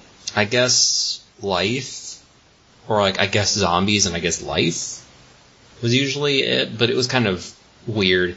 It usually those kind of like delayed discard cards are usually weird because you have time to prepare and you can kind of pl- play around it like okay i'm gonna lose like that card uh was that mind stab from uh, time spiral? Where it was like five in a black uh, a black mana suspend five target player discards three cards. And it was just like okay i got this many turns to empty my hand because I'm going to lose three cards. So, okay, discard my hand, or you know, I only have one card in hand. Oh no, it was a land. And, and granted, a turn or two turns is much less time than five, but it's usually something I've kind of seen with these kind of like delayed discard cards. Is you get a lot Mhm. more prep and I don't know. It's interesting, but like you know, I'm pretty much having it in for more reps, and then once the season is done, it's just like I yeah, I ain't got room for this. Yeah, so to me, I think the only reason I would want to play this card is for the Academy Rector deck. Yeah. Yeah, it's, it's pretty playing this on turn seven or six, eh. Playing this on turn four, whew, Mhm. much better. So, Yeah. but I think it's neat. I, I like. I just think it's a neat card. Mm-hmm. Yeah. All right. Yeah. what about uh, what about the other Black Guild? Oh, sorry. Flavor wise, it's great though, yeah, flavor wise, yeah. Just and like, it's a clever name too. hmm Yeah, Fireblade artist probably fine. It's just room, you know. Also, it's hard to cast. Is that the the the wheel? Wait, Fireblade. Which one's fire? Oh, there It's you're the talking about the two. Yeah. Oh yeah, the two two the two haste with black and red. Yeah, I mean, I mean, whatever. it's got it. It you know deals. It's a nice bit of inevitability, which I think is nice. Mhm. But and you can stack tokens to it. yeah, yeah, like it's kind of like the sack engine that I. If it was like double black or double red, oh, I would be playing that yesterday. But Yeah, imagine Black black black. yeah, yeah, Whew. or double red. Double red, I'd play this like immediately. Oh yeah, oh yeah. It's like here's But like the double red red. black, I think there's not enough. Uh, not might just be a space consideration. Yeah, yeah. Double black is probably I'd probably play it too, but it's just like why, why you do this? All right. How about uh, the other black guild? How about or or Jav Yeah, or voice to Mhm. Ja? I was about to say uh, if that's how if that's how Matt Tabak pronounces it, I guess I guess I'll play along. Well, the, the, I mean that that makes sense to me. Zholta. I mean, they're you know that's a very Russian. Yeah, You know, the voiced. There, I'm sure there's a specific name for the, the the consonant or whatever. My wife would know what it is, hmm being that she is fluent in IPA and not not fl- flowery beers. no, I was But, uh, about to say like international international phonetic alphabet. Um, uh, ah, okay. I'm sure she would have a specific. Yeah, if like you ever go and look on uh, like a lot of Wikipedia entries for things, it'll actually have the for foreign words and stuff. It'll a lot of actually have like an IPA entry, and you can click on it and it'll pronounce the word for you. Oh, Same thing with cool. like dictionary.com or whatever. It'll have the IPA, so you can figure it out for yourself and then do whatever. Anyway, uh, I'm not. I'm not feeling anything. I'm not again. I'm not super excited. However, uh, I, I would like to give a quick uh, nod to the six mana enchantment hmm for uh, the you know the the tiny Elesh Norn effect. Just because again, while I don't like paying six mana for it, I certainly if I was a if I ran an enchantment theme and or run Academy Rector, I feel like this is one of those cards I'm just fine putting into play for free afterwards. Mhm. Like this, it could be super backbreaking. I just don't want to pay six mana for it. Yeah, yeah. Like six mana is Cause cards pretty, like the text on the card is great, yeah. but when you're competing with the best cards historically, hmm ooh, It uh, gives, it kind of makes me think of Debtor's Knell in a way, in being like this giant enchantment that. Does, right, that's probably unbeatable. Yeah. Like certainly unbeatable in most limited formats, hmm Yep. but you know, just hard to get into play. I'm sure Yeah. it'll, people will complain about it plenty in, uh, in, uh, In in Ravnica. Draft. Oh yeah. Yeah. Oh, Yeah. and I think it's just be, a it's regular. miserable. And I think it's just a It's a rare. Yeah, it's just a rare. Yeah. Yeah, that card's gonna be miserable and limited, but yeah, Yeah. whatevs. It's like, oh boy, I'm uh, d- dead. Yeah, all the other cards are just like, eh, So. or just uh, whatever. Like Seraph of the Scales, like, mhm. it's a decent rate, 4-3 flyer, but the 3 toughness makes it like, eh. Afterlife 2 is pretty good, the abilities are okay. Yeah. Deathtouch is not great. Mhm. Like, why I don't know why you need Deathtouch on a 4-3. Yeah, I mean, guess. so you can fight bigger things that are flying, I guess. I guess. Or because you're okay with it sacrificing itself because you get two dudes afterwards. Mhm. And like vigilance is fine, but like, eh, I don't Yeah. know. It's good, but it's not, I don't feel like it's better than a whole lot of, uh, yeah, a whole lot of other stuff. yeah. So, So I just uh I just emailed you a picture oh, of a uh of something regarding regarding Kaya. So so this was a 3-0 deck from from my peasant cube. Um alright. I'll I'll read it out loud, but essentially it's a black white aggro deck. Um Yeah, I see so that. not a plains, swamps, um, Sandsteppe Citadel, Savage Lands, Vivid Meadow, Gemstone Mine, and then Harm's Way, uh, Mardu Woe-Reaper, Mother of Runes, Dragon Hunter, Elite Vanguard, Vampire Lacerator, Rakdos Cackler, Flayer Husk, which is probably like it's fine, like it's okay. Definitely wish it had two power. Uh, Disenchant, Demonic Tutor, Diabolic Edict, Lightning Greaves, Zulaport Cutthroat, Porcelain Legionnaire, Putrefy, which is like on the splash, whatever. Oketra's Monument, Lingering Souls, which is absurd. Uh, Pianna Nomad Captain, Fairgrounds Warden, Aerial Responder, like the, the White Hawk, um, Mhm. Snuff Out, Kongming, Sleeping Dragon, Murderous Cut, Serra Angel. Okay, so what would you cut from that deck to put in the Kaya Planeswalker if you could? If you, and, I guess part B is, would you? Does it make the deck better? Yeah, I guess that's the question. Is does that make the deck better? And I don't, I don't like the putrefy splash is awkward just because it's like off of one, two, three, like four lands. So like that could be a gimme. But like Right.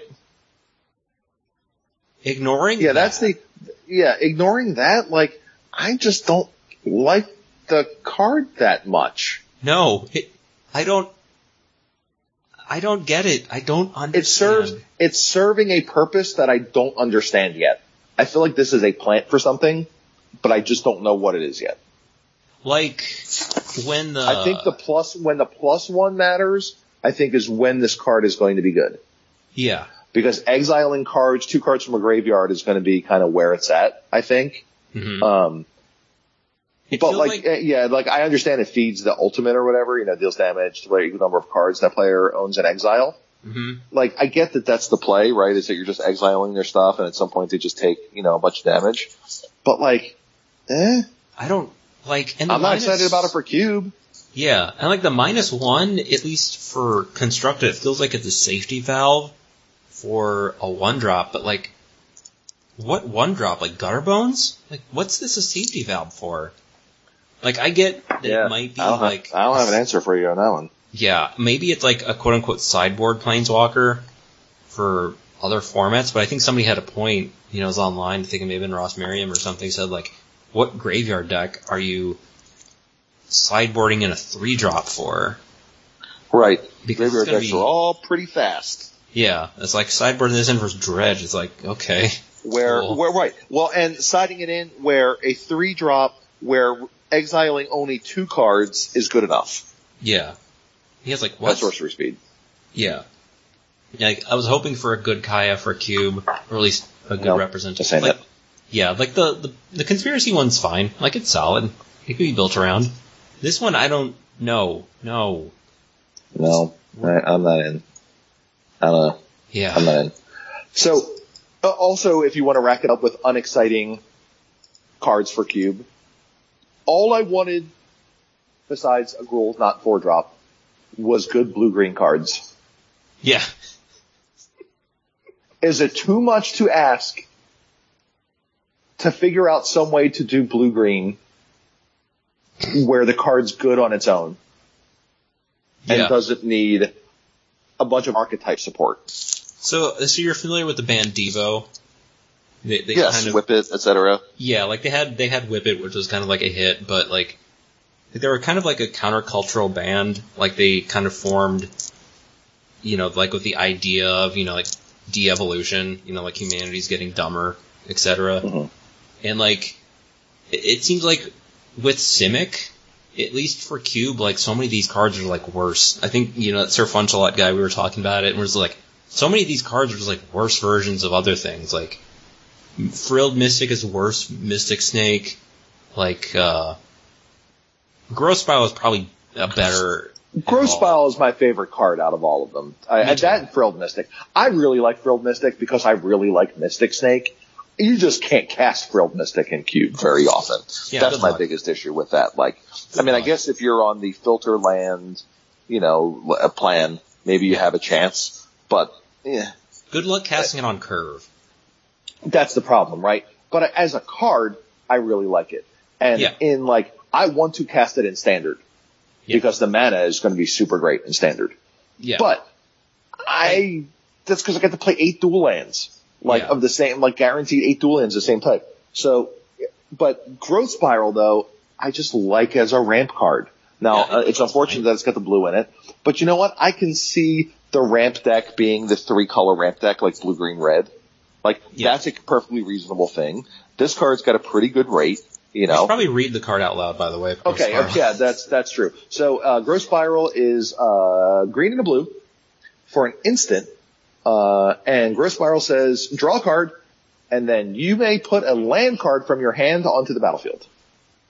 Yeah. So it's Explorer is an instant. So it's it. it well, I think it's not Explorer because Explorer allows you to play an additional land. This you can cast on your opponent's turn and still put the land into play. yeah.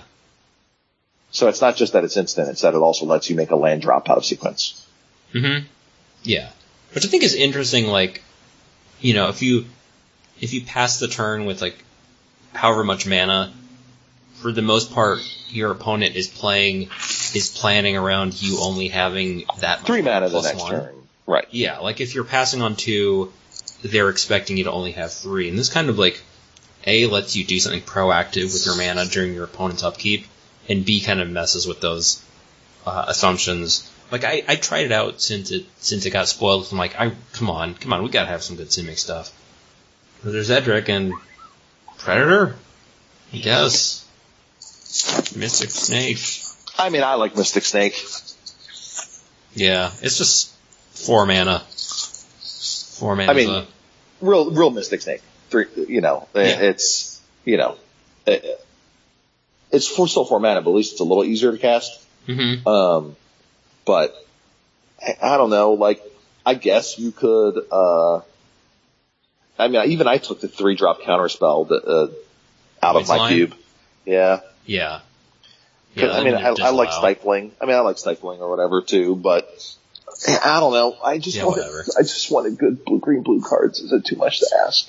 That's okay because we have Hydroid Krasis, which Blah, which is a, a jellyfish that looks like a brain or something. blah. no, oh, you know, you know what it looks like. Come on, Yeah, it now. looks like a it, it looks like genitalia, yeah. It I don't jellytalia, I don't Jenna, Jenna and jellytalia. I don't know. I don't man. It, it is it is unpleasant, which is I'm sure the point. However, I, my so this card is again we should we, we should probably read it. Yeah, that's true. So it's a X, a green and a blue for a zero zero creature, jellyfish Hydra Beast for your heirloom Beast. blade chains, I guess. Beast for so you can battle people with uh contested Like- glyphs. Yeah, I was gonna say the land. Um, whenever you cast a spell, you gain X life and draw half. Oh, you gain half X life. Yeah, and half X cards. Round down each time. Flying and trample. Enters a battlefield with X plus one plus one counters on it.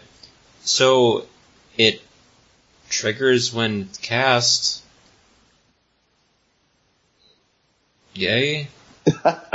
Like So I, the, my biggest issue with this is that to feel like you're getting a good rate, it has to be like X equals four to me feel Yeah. like I, I want to get a good rate with this. Now, as I was talking about beforehand, I think if you support some sort of plus one plus one counters theme, if you're, you know, uh, doing something like hardened scales or, you know, I don't know what other colors support like plus one plus one, doubling season, um, you know, something with plus one plus one counters, uh, that is an active thing. I feel like this card's a shoe in because this is kind of like a lots of powerful things to be doing with it. Mhm. because you get to you get to underdrop it and still have it be large. Yeah. So if you're running that kind of thing, awesome. Perfect. I can see where this is a really neat card in that deck. But Yeah. the fact that it's like well, just- round down if it's half, like so in order to get two cards it has to be four. X equals four. Yeah. You know, like Where it's like the world, it's like a really awkward Muldrifter. Well, right, and it has to be four, it's not even like you gain, draw half as many cards or whatever as its power. So even like the triggers from it getting extra counters when you, when it comes into play doesn't help because it's the cast trigger, Yeah. which is better against counter spells, but worse Mhm. in terms of like additional value, like ways you can kind of cheat the cost some to get around it. Now Mhm. granted, there aren't many cards that are probably better as a, hey, we're in top deck mode, and it's, you know, we both have like seven or eight mana in play. I hope I draw something. Neat. How about Mhm. an 8-8, or, you know, how about a 6-6 and three additional cards? Like, in that role, it's awesome. But like, I don't want to be casting this anytime, like, early, Yeah. unless I have all kinds of shenanigans going on with it, where I Mhm. can, you know, put counters on it and get additional counters and, and I don't know. I don't know, man. I, I, I don't see why I would want to play this card over the, the, the myriad of, or I guess the, you know, what's the name? Green Blue Planeswalker, uh, Nissa is, yeah. is fine. Nissa. Yeah. Yeah, she's, she's another solid Green Blue, I think. Yeah. Like I Um, definitely play her over this. Like, like Gyre Engineer is like a worse version of like the one from Theros block that's a two two and taps for two mana. Like I Right. what? Like galloping Right. Lizrog? Like what? Like I But guess dude, the name is cool. Yeah, I don't know. Like, I'm not quite feeling the Simic as much as like Rakdos. Mm-hmm. I don't know. Like it kind of felt like they're like, hey, we're wacky, and I don't know. It just kind of felt like shoehorned. Like, I, yeah, I- I want Green Blue to do something clever, not like Green Blue seems like it should be the coolest of all the guilds, and I think that's part of the like disappointment. Like Yeah. Prime Speaker is, is about as close to kind of cool as you get because it's just like you know like a, a birthing pod. birthing pod or whatever, but you can only use it as a sorcery. Yeah, Um, it's a creature, so it's more vulnerable to everything. I mean, it's an elf and a wizard, which I guess is something. yeah. and an ooze, uh, it's an ooze if you play the other ooze card. It's a bonus there. Oh, oh yeah, there we go. Yeah, See that? Ooze, ooze the boss now. I was about to say Um, now. But other than that, it's just like, uh, It kind of feels it's like with the uh, deputy detention. It being a creature in the right deck is a good thing sure. because it's letting you apply pressure. It it doesn't feel like this is. Well, no, because you have to tap it. Because you have to tap it in order to, for it to, because you can't, so you can't use its ability and apply pressure like Deputy. Yeah, I mean, I guess you can Pillarfield Ox some people, like if if you really need Right. to. But Right. oh boy, Gonna, gonna ox them a question. Yeah, I was about to say you just ox them a question. I I don't. So, so the thing that's most disappointing about Simic is like, which color has the best spells? Blue. Which Mhm. color has the best creatures? Green. What tastes great that goes great together? Not Simic. Yeah, Simic is not peanut butter cups. And But it they- should be peanut butter cups. And it's I not. feel I feel like they could have like pushed it like made a, a decent creature with flash, like not counting that Mystic Snake because it costs way too weird mana, but it's kind of like gives you the part instant flavor and part creature. creature, right, it's a creature spell. Yeah, like there's so many of these things would be like, you know, uh, what's that? That the jellyfish brain thing. Like imagine that with flash. I'd play that with flash. Yeah, Sure. not gonna lie, when I first read it, I'm like, oh, this isn't bad. It's got flash. Oh, Oh, no. It doesn't have flash. As, as My bad. flying, like, dude doesn't look like he's flying. Like, it looks like it's kind of just yeah. maybe hovering. Yeah, just bleh. Bleh. Yeah. I only want, I only want to talk about it. I'm done. I don't I want to talk about my disappointment anymore. Yeah. I, I'm, I'm I'm, seeing, like, any of these other cards, like, uh, I'll, uh, I'll, I'll, I'll play Growth Spiral because I just want something new. Z- yeah, Zegana. Like all these adapt cards are just none of them are really cubable. Like they don't really have a good base rate. Like Zegana's probably the best base rate, and it's a four mana four four, and it's like cool, But- great. By the way, backing up, something I wanted to mention that's for probably a very, very small, uh, and when I mean small, I mean super small, uh, percentage of our listening audience would get this. I'm not even sure, uh, I can think of maybe one person who, who may get this reference. Um, and I, I'm not sure they, uh, they even listen to the podcast anymore. Um, Nice. uh, and I'm having trouble. Re- uh, uh, let me let me see if I can shoot. I don't know if I can uh, find the the uh, the, the Twitter name in time. Um, I think I followed them. Hold on. Oh God, this is the worst. Oh God, I'm following so many people. Yeah, I was about to say, I my my Twitter follow list. I try trimming it, and I just add more people, and I'm just like, yep. Oh God, and and it, and it drives me insane that my brain doesn't work well enough to remember who this is. And this is, you know, one of the the you know probably the earliest people who was, you know, uh, oh God, this is so embarrassing that I'm drawing a complete blank on this, but not surprising because you know I also don't know names of cards when I'm talking about them a lot of times. Oh right. That I just draw a complete blank on names of things. Like, yeah, it's it, it, what is it? It's like one one green, well, one red, and it deals like uh, you know, it it it deals three damage to to any target. God, what is that card called again? It's like lightning bolt, idiot. I'm like, oh, oh, yeah, yeah. Wow, why why why couldn't I remember that? I feel the exact same about this problem that I'm having right now, Hmm. and I'm I'm in the older part of my the older part of my my follows, and actually I'm seeing a bunch of things that I'm following that don't exist anymore.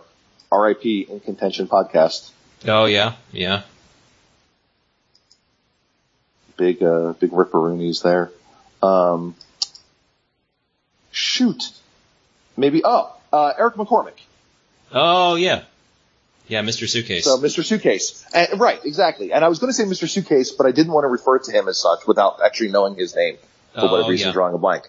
So he may be I believe he may be one of the people who who gets this. Um because I think his kids are at least his son, I think, is in orchestra. okay. um, I think it's him that that that has yes, uh, absolutely it is. Uh, I can't look at the card Dragon Hunter anymore without thinking of the piece that every middle school orchestra kid plays called Dragon Hunter. Every single kid at some point, if they play a string instrument, plays Dragon Hunter in their life, and it's like everybody's fav- favorite piece when they like in their first year or two of playing the instrument. Huh. And so now whenever you just brought up that deck list and I saw Dragon Hunter, it started playing in my mind and I'm like, oh god, well that's ruined forever. Wow. I had no idea. So there you go, folks. Dragon Hunter for orchestra. Wow. There you go. There's your, uh, not, not so exciting lookup for the day to, to find new music. There you go. Wow. That's uh. Dragon, Dragon Hunter. How do you feel about Dragon Dragon Hunter and Cube nowadays? Just regular Cube. I probably outclassed. The, the text on it's mostly useless. I I think I've maybe had the ability matter once, but it's still fine. Like it's still a two. I mean, it's still a 2-1 for one, right? I'm also, you know, I'm also the nut job that's still running Savannah Lions and will probably never stop running Savannah Lions because there's something about being the first. yeah. And that's just the way I feel about it. And a lot of people disagree, and that's okay. That's why I get to have my cube and you guys get to have your cubes. I will, you know, not run some other 2-1 that I think is marginal at some point in time. To be honest, I'll probably still run them all. But I was about to say, I'm you trying to know, think of what I haven't is, hit my but- I haven't hit my uh, my limit on on you know two power one drops without drawbacks in white yet. Yeah. Um, I'm getting close, I was I about to say. Yeah. getting close finally.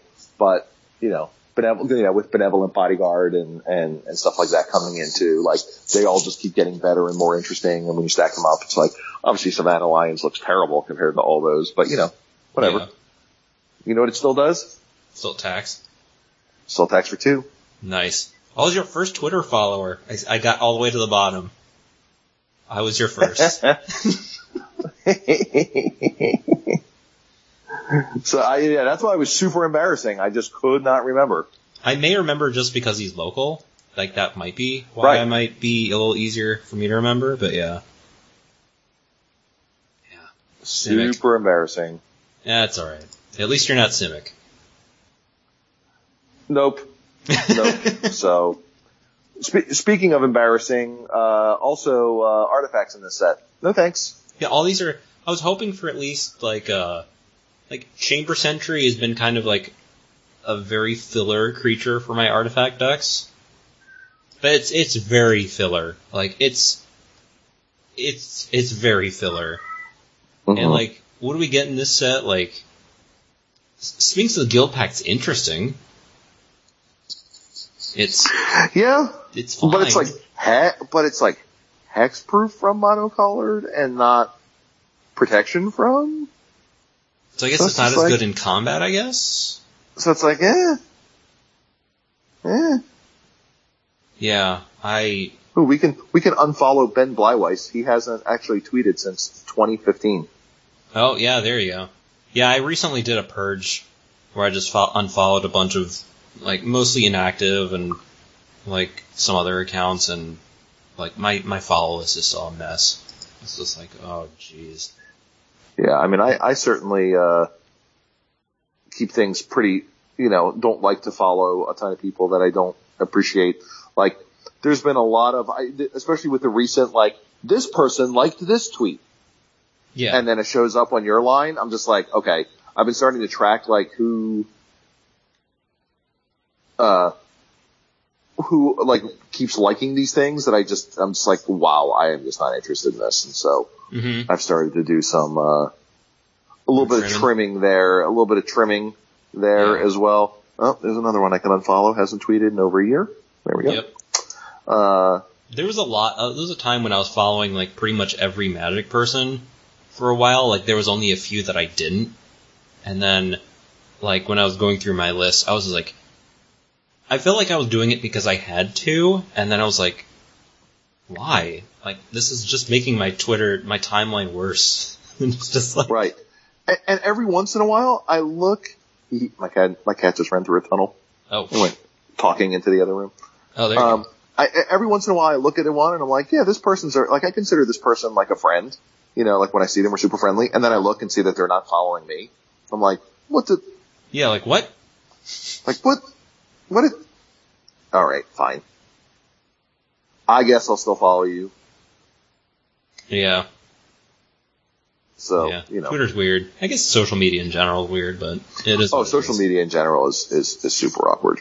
Yeah. Yeah. Here, here's someone who hasn't tweeted, um, ever, ever, Do they just delete their timeline? ever, ever. What? So you know, they they gone. They gone. They gone So, out of here. They gone. Speaking of getting on and getting out of here, Oh, there you it's go. probably about time for us to uh, to wrap this up because uh, for what's a pretty good set, I think we're we're just out of gas here. Yeah, I was about to say, um, it, it's not, uh, what's the last set? Guilds of Ravnica? Correct. But it's, it's still a, it's still a solid set. Like, we got a bunch of stuff. I didn't really think about it in that lens until, until you talked about that, but it was like, a lot of stuff that's in non-competitive slots to RG an exception. But Mhm. like, you know, Gutterbones, you know, black aggro decks always want more of those, like Tithe Taker, like, I don't think I'm like, I don't think, I can't think of many people who are like, man, I, I don't need more two, aggressive two drops or whatever, or like light up the skate, you know, I light up the stage, like, uh, Craterhoof, you know, new Crater Mhm. Hoof or whatever. Like, it's, it's got a lot of interesting things. Yeah, like I said, I, I certainly think it it fills in some some holes nicely. So Mhm. Yeah. Yeah, I think this this is solid. Like, it's definitely no um, was it Born of the Gods? And we got like oh god, Brimaz and was it Eidolon? And that's it? Well, you got Brimaz Eidolon, and you got the the isn't the Minotaur black one drop that you can Oh, equip to something in that set. Yeah, Also, there's Scarhide. the three drop. There's the yeah, gnarled Scarhide, gnarled Scarhide, Herald. Uh, Mhm. you can also, I think the the three drop from that set, the black three drop that you can also Herald. enchant something. Herald of Torment. Yeah, I think that's it. Yeah. Yeah, like so like that's that's um, another like decent one. Yeah, that, but otherwise, that. real embarrassing. Oh yeah, oh god, Spawn of Mayhem. Yeah. Oh god, oh god. Yeah, compare So those two. It's like It's so it's it's like you want to go to that card and be like, hey man, it's so embarrassing for you. Like, do you really want to? Man, yeah. so embarrassing. Oh. Well, So- of Spawn of Mayhem. All right, why don't you tell people where they can find you and your stuff? Oh yeah. So uh, at I write articles at gatheringmagic.com, or I guess it's coolstuffinc.com. They changed over like Oh, okay. A while ago. Well, they've always been the owner, right? yeah, like it was it was like you know Gathering Magic was the site and Cool Stuff Inc was the store, and then I think like a like two or three months ago, like they migrated everything over, like and then you know they like the Gathering Magic Twitter account is dead, and it's all been Mhm. incorporated in in uh, Cool Stuff Inc. Gotcha. Yeah, it's pretty much a name change for all for all intents and purposes. Like I think all my articles transferred over to the domain Nice. which has been nice. Yeah, so I don't have to like figure out what to do. Like, oh no, That's good. yeah, yeah. Um, I'm at Twitter at Usman the Rad. Um, the blog at the Third Power Podcast dot wordpress.com. Um, if you want to post like um, you know, if you want to vote on the Crack a Pack, I feel like I feel like the Keep It was winning by a little bit when I last checked. So I don't know Mhm. what it is now because I'm lazy. But I don't know. Whatever y'all want to do, because I'm fine with whatever. Mainly just didn't Yeah, do it I now mean- because time and new set and yeah, Right, right, right. Had had a little too much other stuff to talk about. That's for sure. yeah, yeah. Right, that's, uh, and, that's about uh, it. Yeah. And if you want to uh, contact me, it's at Anthony42 on Twitter. Pretty much Anthony42 everywhere. Uh, so you can you can track me down through there. Probably it's, it's that on Arena. It's that on uh, uh, Steam or whatever too. You know, if you're especially if you're if you like slaying spires, you know, hmm hit hit me up and, and we can talk about it because that game's pretty great. Uh, Nice. and uh, yeah, I think that's about it. I was about to say, um, and if you are at, if any of y'all are at coming to GP Memphis, Yes. in was this February After, right after Valentine's Day, yes, Yeah. right after Valentine's Day. Mm-hmm. Weird, weird timing, but yeah, it's like So uh, both Usman and myself are planning on attending uh, GP Memphis here in just a month, and and there'll be some other uh, cube luminaries there as well, uh, such as you know Quad Nines and uh, Jeremy from uh, St. Louis area. You guys, you know, Mhm. may or may not follow him for it's Missouri Deals. Is it Missouri Deals? I think it's Missouri, Missouri MTG. Yeah, Missouri MTG, that's what it is. Yeah, I think so Zakila's he will be coming- there as well. And I think Zakila's also coming out. From, really awesome, Yeah, I think they're both coming out. Yeah. Very cool. So yeah, so uh, there'll be a bunch of us there. So if you happen to be there, stop by, say hello. Um, I my friends from this area are trying to convince me to play in the main event. Uh, Uh. because it's standard and standard is, will be somewhat new and fresh. Uh, Huh. however, I, I would like to cube and do other things and whenever I play main events for the most part, I'm kind of miserable until I do side events and other things and then I'm happy again. So, it like, could be like. I really uh, should probably just skip that first part and go right to the happy stuff. I was about to say it could But be I kind of also want foil lightning bolts. yeah. The new foil lightning bolts kind of neat, even though I have nice old ones. So, So like, I don't know. We'll see. Is it is it an entry? Like I, you could just and that what might be I would do is just like join and then drop. I don't know if it's yeah, except for that I can buy the no, because I can buy the lightning bolt for cheaper than how much an entry is going to be. But Oh, if I, you know, there basically if I have a standard deck that I like and that is good at that point, I will consider it. Otherwise, you know, regardless, I'll be there all weekend. Uh, that's the plan. So uh, hopefully we'll see you guys then. Yeah. All right. So, um, also, if you're at GP Memphis, um, we'll be giving away tokens of Official Oh, I'm sorry. What was that? official Oh yeah. third, the third power creature tokens of Yeah, everybody's favorite two and a black two two that makes deathtouch snakes that doesn't have an official token for whatever reason. Right. Card that if you're unaware of it, if you're new, somewhat new to cubing, or you're just not aware that this card exists because it exists outside of the uh, world of, you know, st- standard sets, uh, and that you should probably be running it in your cube. Mm-hmm. Yeah, I was about to say, yeah, y'all should do that if you're not playing Ophiomancer. Yes. In your cube, Ophiomancer. I was, I was was, waiting for uh, the big made- reveal of the name. It was by uh, Kevin Vodka. I probably can link up to his Twitter if I Yes, remember. absolutely. Thank you for the, the artwork is, is, is great. Uh, Mm-hmm. and, and the, the card stock is nice.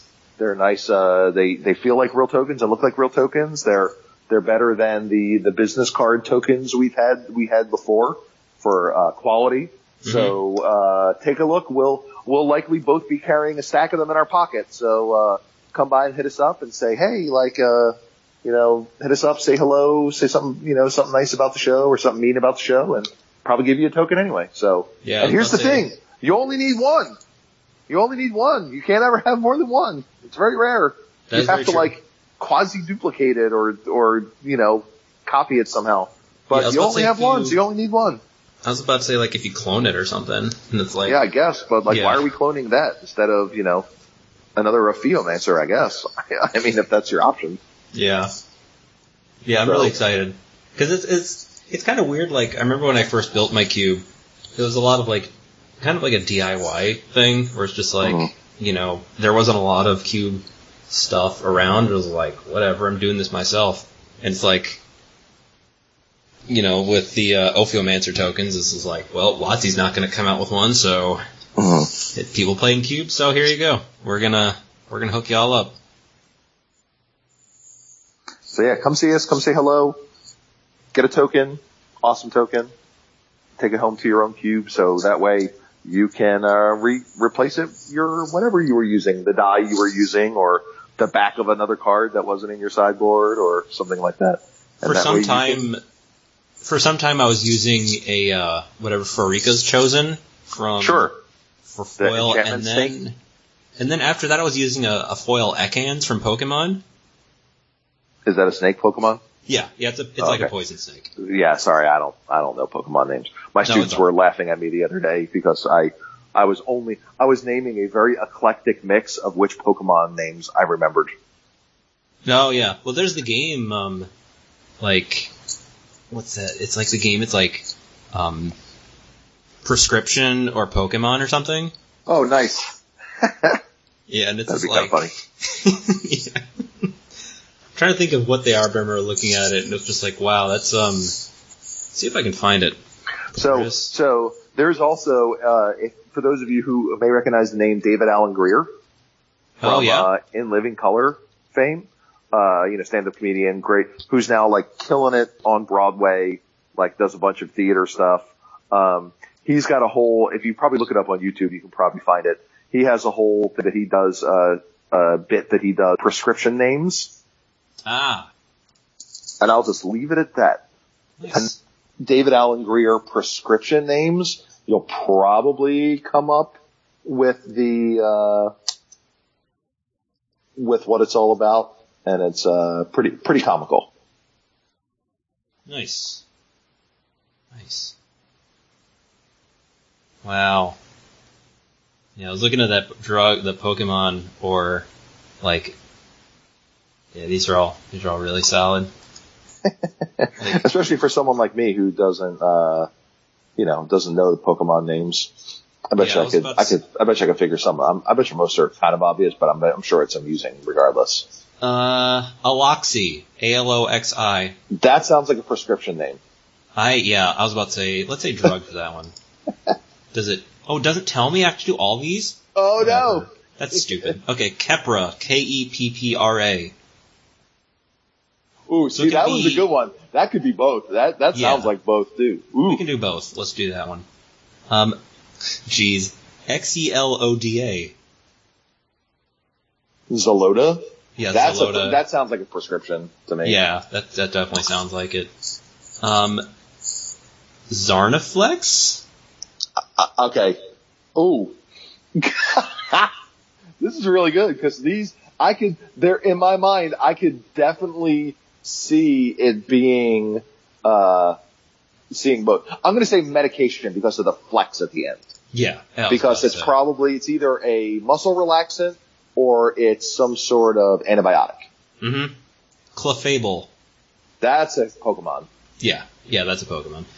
I mainly knew the ones from Pokemon Go, and you know, from like, so I knew like Because it- Clefable is part of Clefairy, right? Yeah, yeah, it's the Okay. evolution of Clefairy. Okay. Um, Arcanine. oh, that's for sure Pokemon. That's the dog with all the tails. Yeah, yeah. Uh, Hepsera. H E P S E R A. That is probably a medication. Yeah, that sounds right. Yeah. Uh, okay, if this is a Pokemon, they messed up. Sphinctera, S-P-H-I-N-T, you know, it's like sphincter essentially, with an A at the end. Sphinctera? Yeah. How is that real? I don't know. That, that has to be I don't, that can't be either one, right? S, That- like, that's you're neither. talking about like, yeah, that's gotta be neither. That's neither, yeah. Fuzeon, F-U-Z-E-O-N. I'm guessing Pokemon. Yeah, maybe it's like a, a, a, It's an energy Pokemon or something. yeah. I was about to say it's probably like a, an Eevee evolution or something. A Cubone. That's for sure a Pokemon. Yeah, yeah, that's definitely. I have a real, I ever showed you the picture of the Corgi that someone 3D printed out a Cubone mask for it? Oh, nice. I'll have to, I'll have to send that to you. Inspra, I-N-S-P-R-A. I'm guessing that's a prescription. Yeah, that sounds right. Serax, S-E-R-A-X. Ooh. Ooh. Ooh, I can see a world where that's definitely both. I'm gonna say medication though because of the X on the end. Yeah, that sounds right. Um, Blamitar?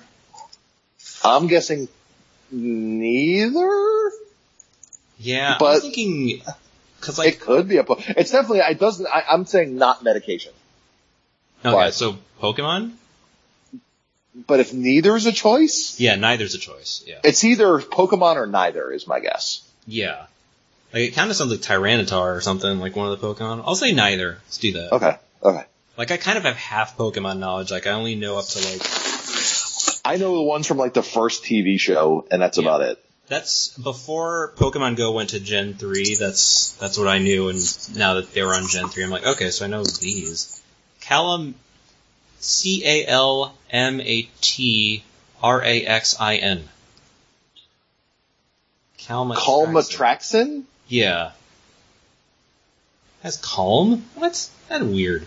Okay, so uh, they make this sound like a prescription name, but I don't think it is. Okay. I'm gonna say I think neither? it's neither. I'm. So, I think it's neither. Yeah, it sounds right. Omastar? Pokemon? Yeah. Yeah, it's a Pokemon.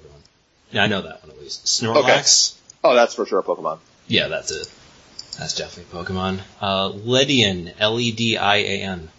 I bet you that's a prescription. Okay. I believe that's a Pokemon. No. Yeah. No. G- GG. Uh, Mr. sounds- Mime? What Mr. Mime? What kind of drug is named Mr. Mime? Mr. Mime, that's a Pokemon for sure. yeah. Yeah, it's, it's one of the regionals in Pokemon Go, it was at least. E R Y P E D. E R Y P E D? Yeah. Eryped? Harryped, I guess it's like, I'm makes me guessing think of, like, legs. prescription? like the ped makes me think Well, of like ped makes you think it's like feet or legs, but eh, Yeah. is it, eh, it, Harry, I don't know. I'm gonna say prescription. That sounds like a pres- something someone will come up with. Probably. And the last one's Celebi, C-E-L-E-B-I. C E L B E I. E C-E-L-E-B-I. Oh, Celebi? I don't know. That sounds like a Pokemon name to me. It is. It's it's one of the legendaries. Let's Nice. Test results. You did okay. We got Oh. 16 out of 20. Hey, Okay, so what did we which get ones wrong? did we get wrong? Yeah. Keppra, um, We said neither. yeah, we said neither, and that was a drug. Um, Oh, okay. Zarniflex was neither. Wow. Fooled. Zarniflex, huh? Yeah. Spell it. Spell it. Now I want to look it up. Spell it. Z A R N I F L E X. Zarnaflex. Oh, there's one called Zanaflex. Oh, what? Z A N A F L E X. Come oh, on, come man. Yeah. Come on. Yeah, that's That's super shady. yeah, that's not cool. Sphinctera was neither, as we called it. Okay, There's good, no good. sphincter Pokemon. Fuzeon was drug. Kind of a little surprised. I thought that was like one of the thousand Eevee evolutions. And what was the last one? Ledian. Yeah, I knew that one was a Pokemon. Right, yeah, you said that one. Hey, that's not too bad though. Yeah, that's not bad at all. We, we did alright. 16 out of 20. That's like what, 80%? 80%. Yeah, it's like a low B. 80%. Yeah, Low B. Yeah, that's Pretty good for someone who doesn't know much about either topic. Although my sisters both worked for uh, doctors at some point in their life, so I'm Oh, a little right. familiar with with drug names because we used to get a lot of like the the swag, a lot of the like uh, drug rep swag. You know, 'cause Oh, they yeah. would come in and be like, "Hey, uh, you know, please prescribe our medicine." Here's a Nasacort mug that's got a big nose on the side of it, like actually like a 3D protruding nose on the side. oh So- okay. I had lots of when I went to college. I had lots of drug rep swag Mm-hmm. Yeah, of like, that they, that the doctor got, and they're just like, yeah, we don't want this. Like, we don't need this. Like, so the girls who work in the office, you know, the techs and the the office people wind up taking them. So my Yeah. sisters were both techs, so they used to get a lot of that kind of stuff. And they're like, well, I don't want it, but I brought it home, and I'm like, I'll take it. Shoot, I need all I need to. I'm all about, you know, if it's free, it's for me. You know, Yeah, let's go. to say, I ain't gonna turn down free. No, no. Our tokens. We'll, Right. we'll be giving them yeah, come free. see us. We will give them out to you all. That would be great. And Maybe then I'll say hello and we get to see you. Maybe I'll bring Sharpie. Maybe. Oh, yeah, I should probably, yeah. I mean, I, I usually carry a Sharpie in my bag, so Yeah, probably okay. I'll probably write something like "Don't block me" or something. Or Right, right. that, isn't that like a song by Brak on Space Ghost, Coast to Coast? uh, Don't block me. Oh, I don't. Hey, don't block me. don't block me, please. I've I, I think it's don't. I think it's don't touch me. That sounds right. Yeah, don't touch me. Anyway, well, thank you all for listening. It's been great. Yep. It's been great getting the chance to do this again. You know, we keep threatening that we're going to do this more often than just for set reviews, uh, but you know, we'll uh, we'll we'll try to keep this train going, and we'll see what happens. And uh, as far as you know, I I feel like there's I feel like there's something we're missing. I feel like there's something left that we have to do. Oh, oh yeah. There's there's one thing. Uh, Rock over London, Rock on Chicago. Ravnica Allegiance, defend your guild. Not bad. Yeah, it's, it's not bad. It's it's all right. It's it's a 16 out of 20. yeah. It's a low B. It's not bad. Yeah. Wow, we Makes did, sense. better, we did better than the average. The average was 11.1. Ha! We Man, we smashed crushed that it. We crushed it. Crushed it. crushed it. Crushed your average. Crushed, crushed, crushed, crushed, crushed. Team So- Power just crushed that average. Yeah, that's right. We just crushed that average. I think like if I, because I think like if I said um, for Ledian because I knew that was a Pokemon, so I guess Uh, got yeah, it would have been 17 out of 20, right, if we'd have combined, right? Yeah, If we'd combined our forces. yeah. I think for the most part it was you. It was you driving and me just being like, okay, here's this answer. Right. Yeah, because for the most part, you're like, yep, you're right. And you're like, yeah, that sounds right. That was Mhm. the only really one that you were like, nope, you're wrong, sucker. Yeah. Ah well, Yeah, nobody's perfect. I was about to say So. nobody's perfect. You know, just like Defend Your Guild. Nobody's perfect, but Yeah. solid. Yeah, it's a. Solid. It's, yeah, every guild's got its problems. That's right. That's right. Every, everyone's got their, everyone's got their scars. Everyone's got their warts. So, Especially Simic. yeah, oh Simic god. is all warts. Especially because they're mutants and oozes now. They are literally warts now. Yep. If only their cards weren't a wart on the smooth, flawless skin of the cube. Yeah.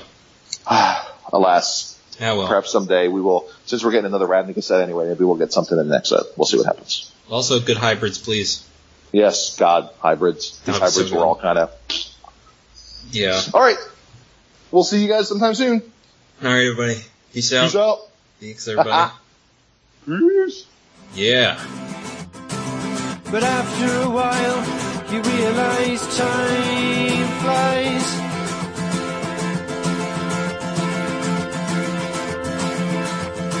And the best thing that you can do is take whatever comes to you. It's time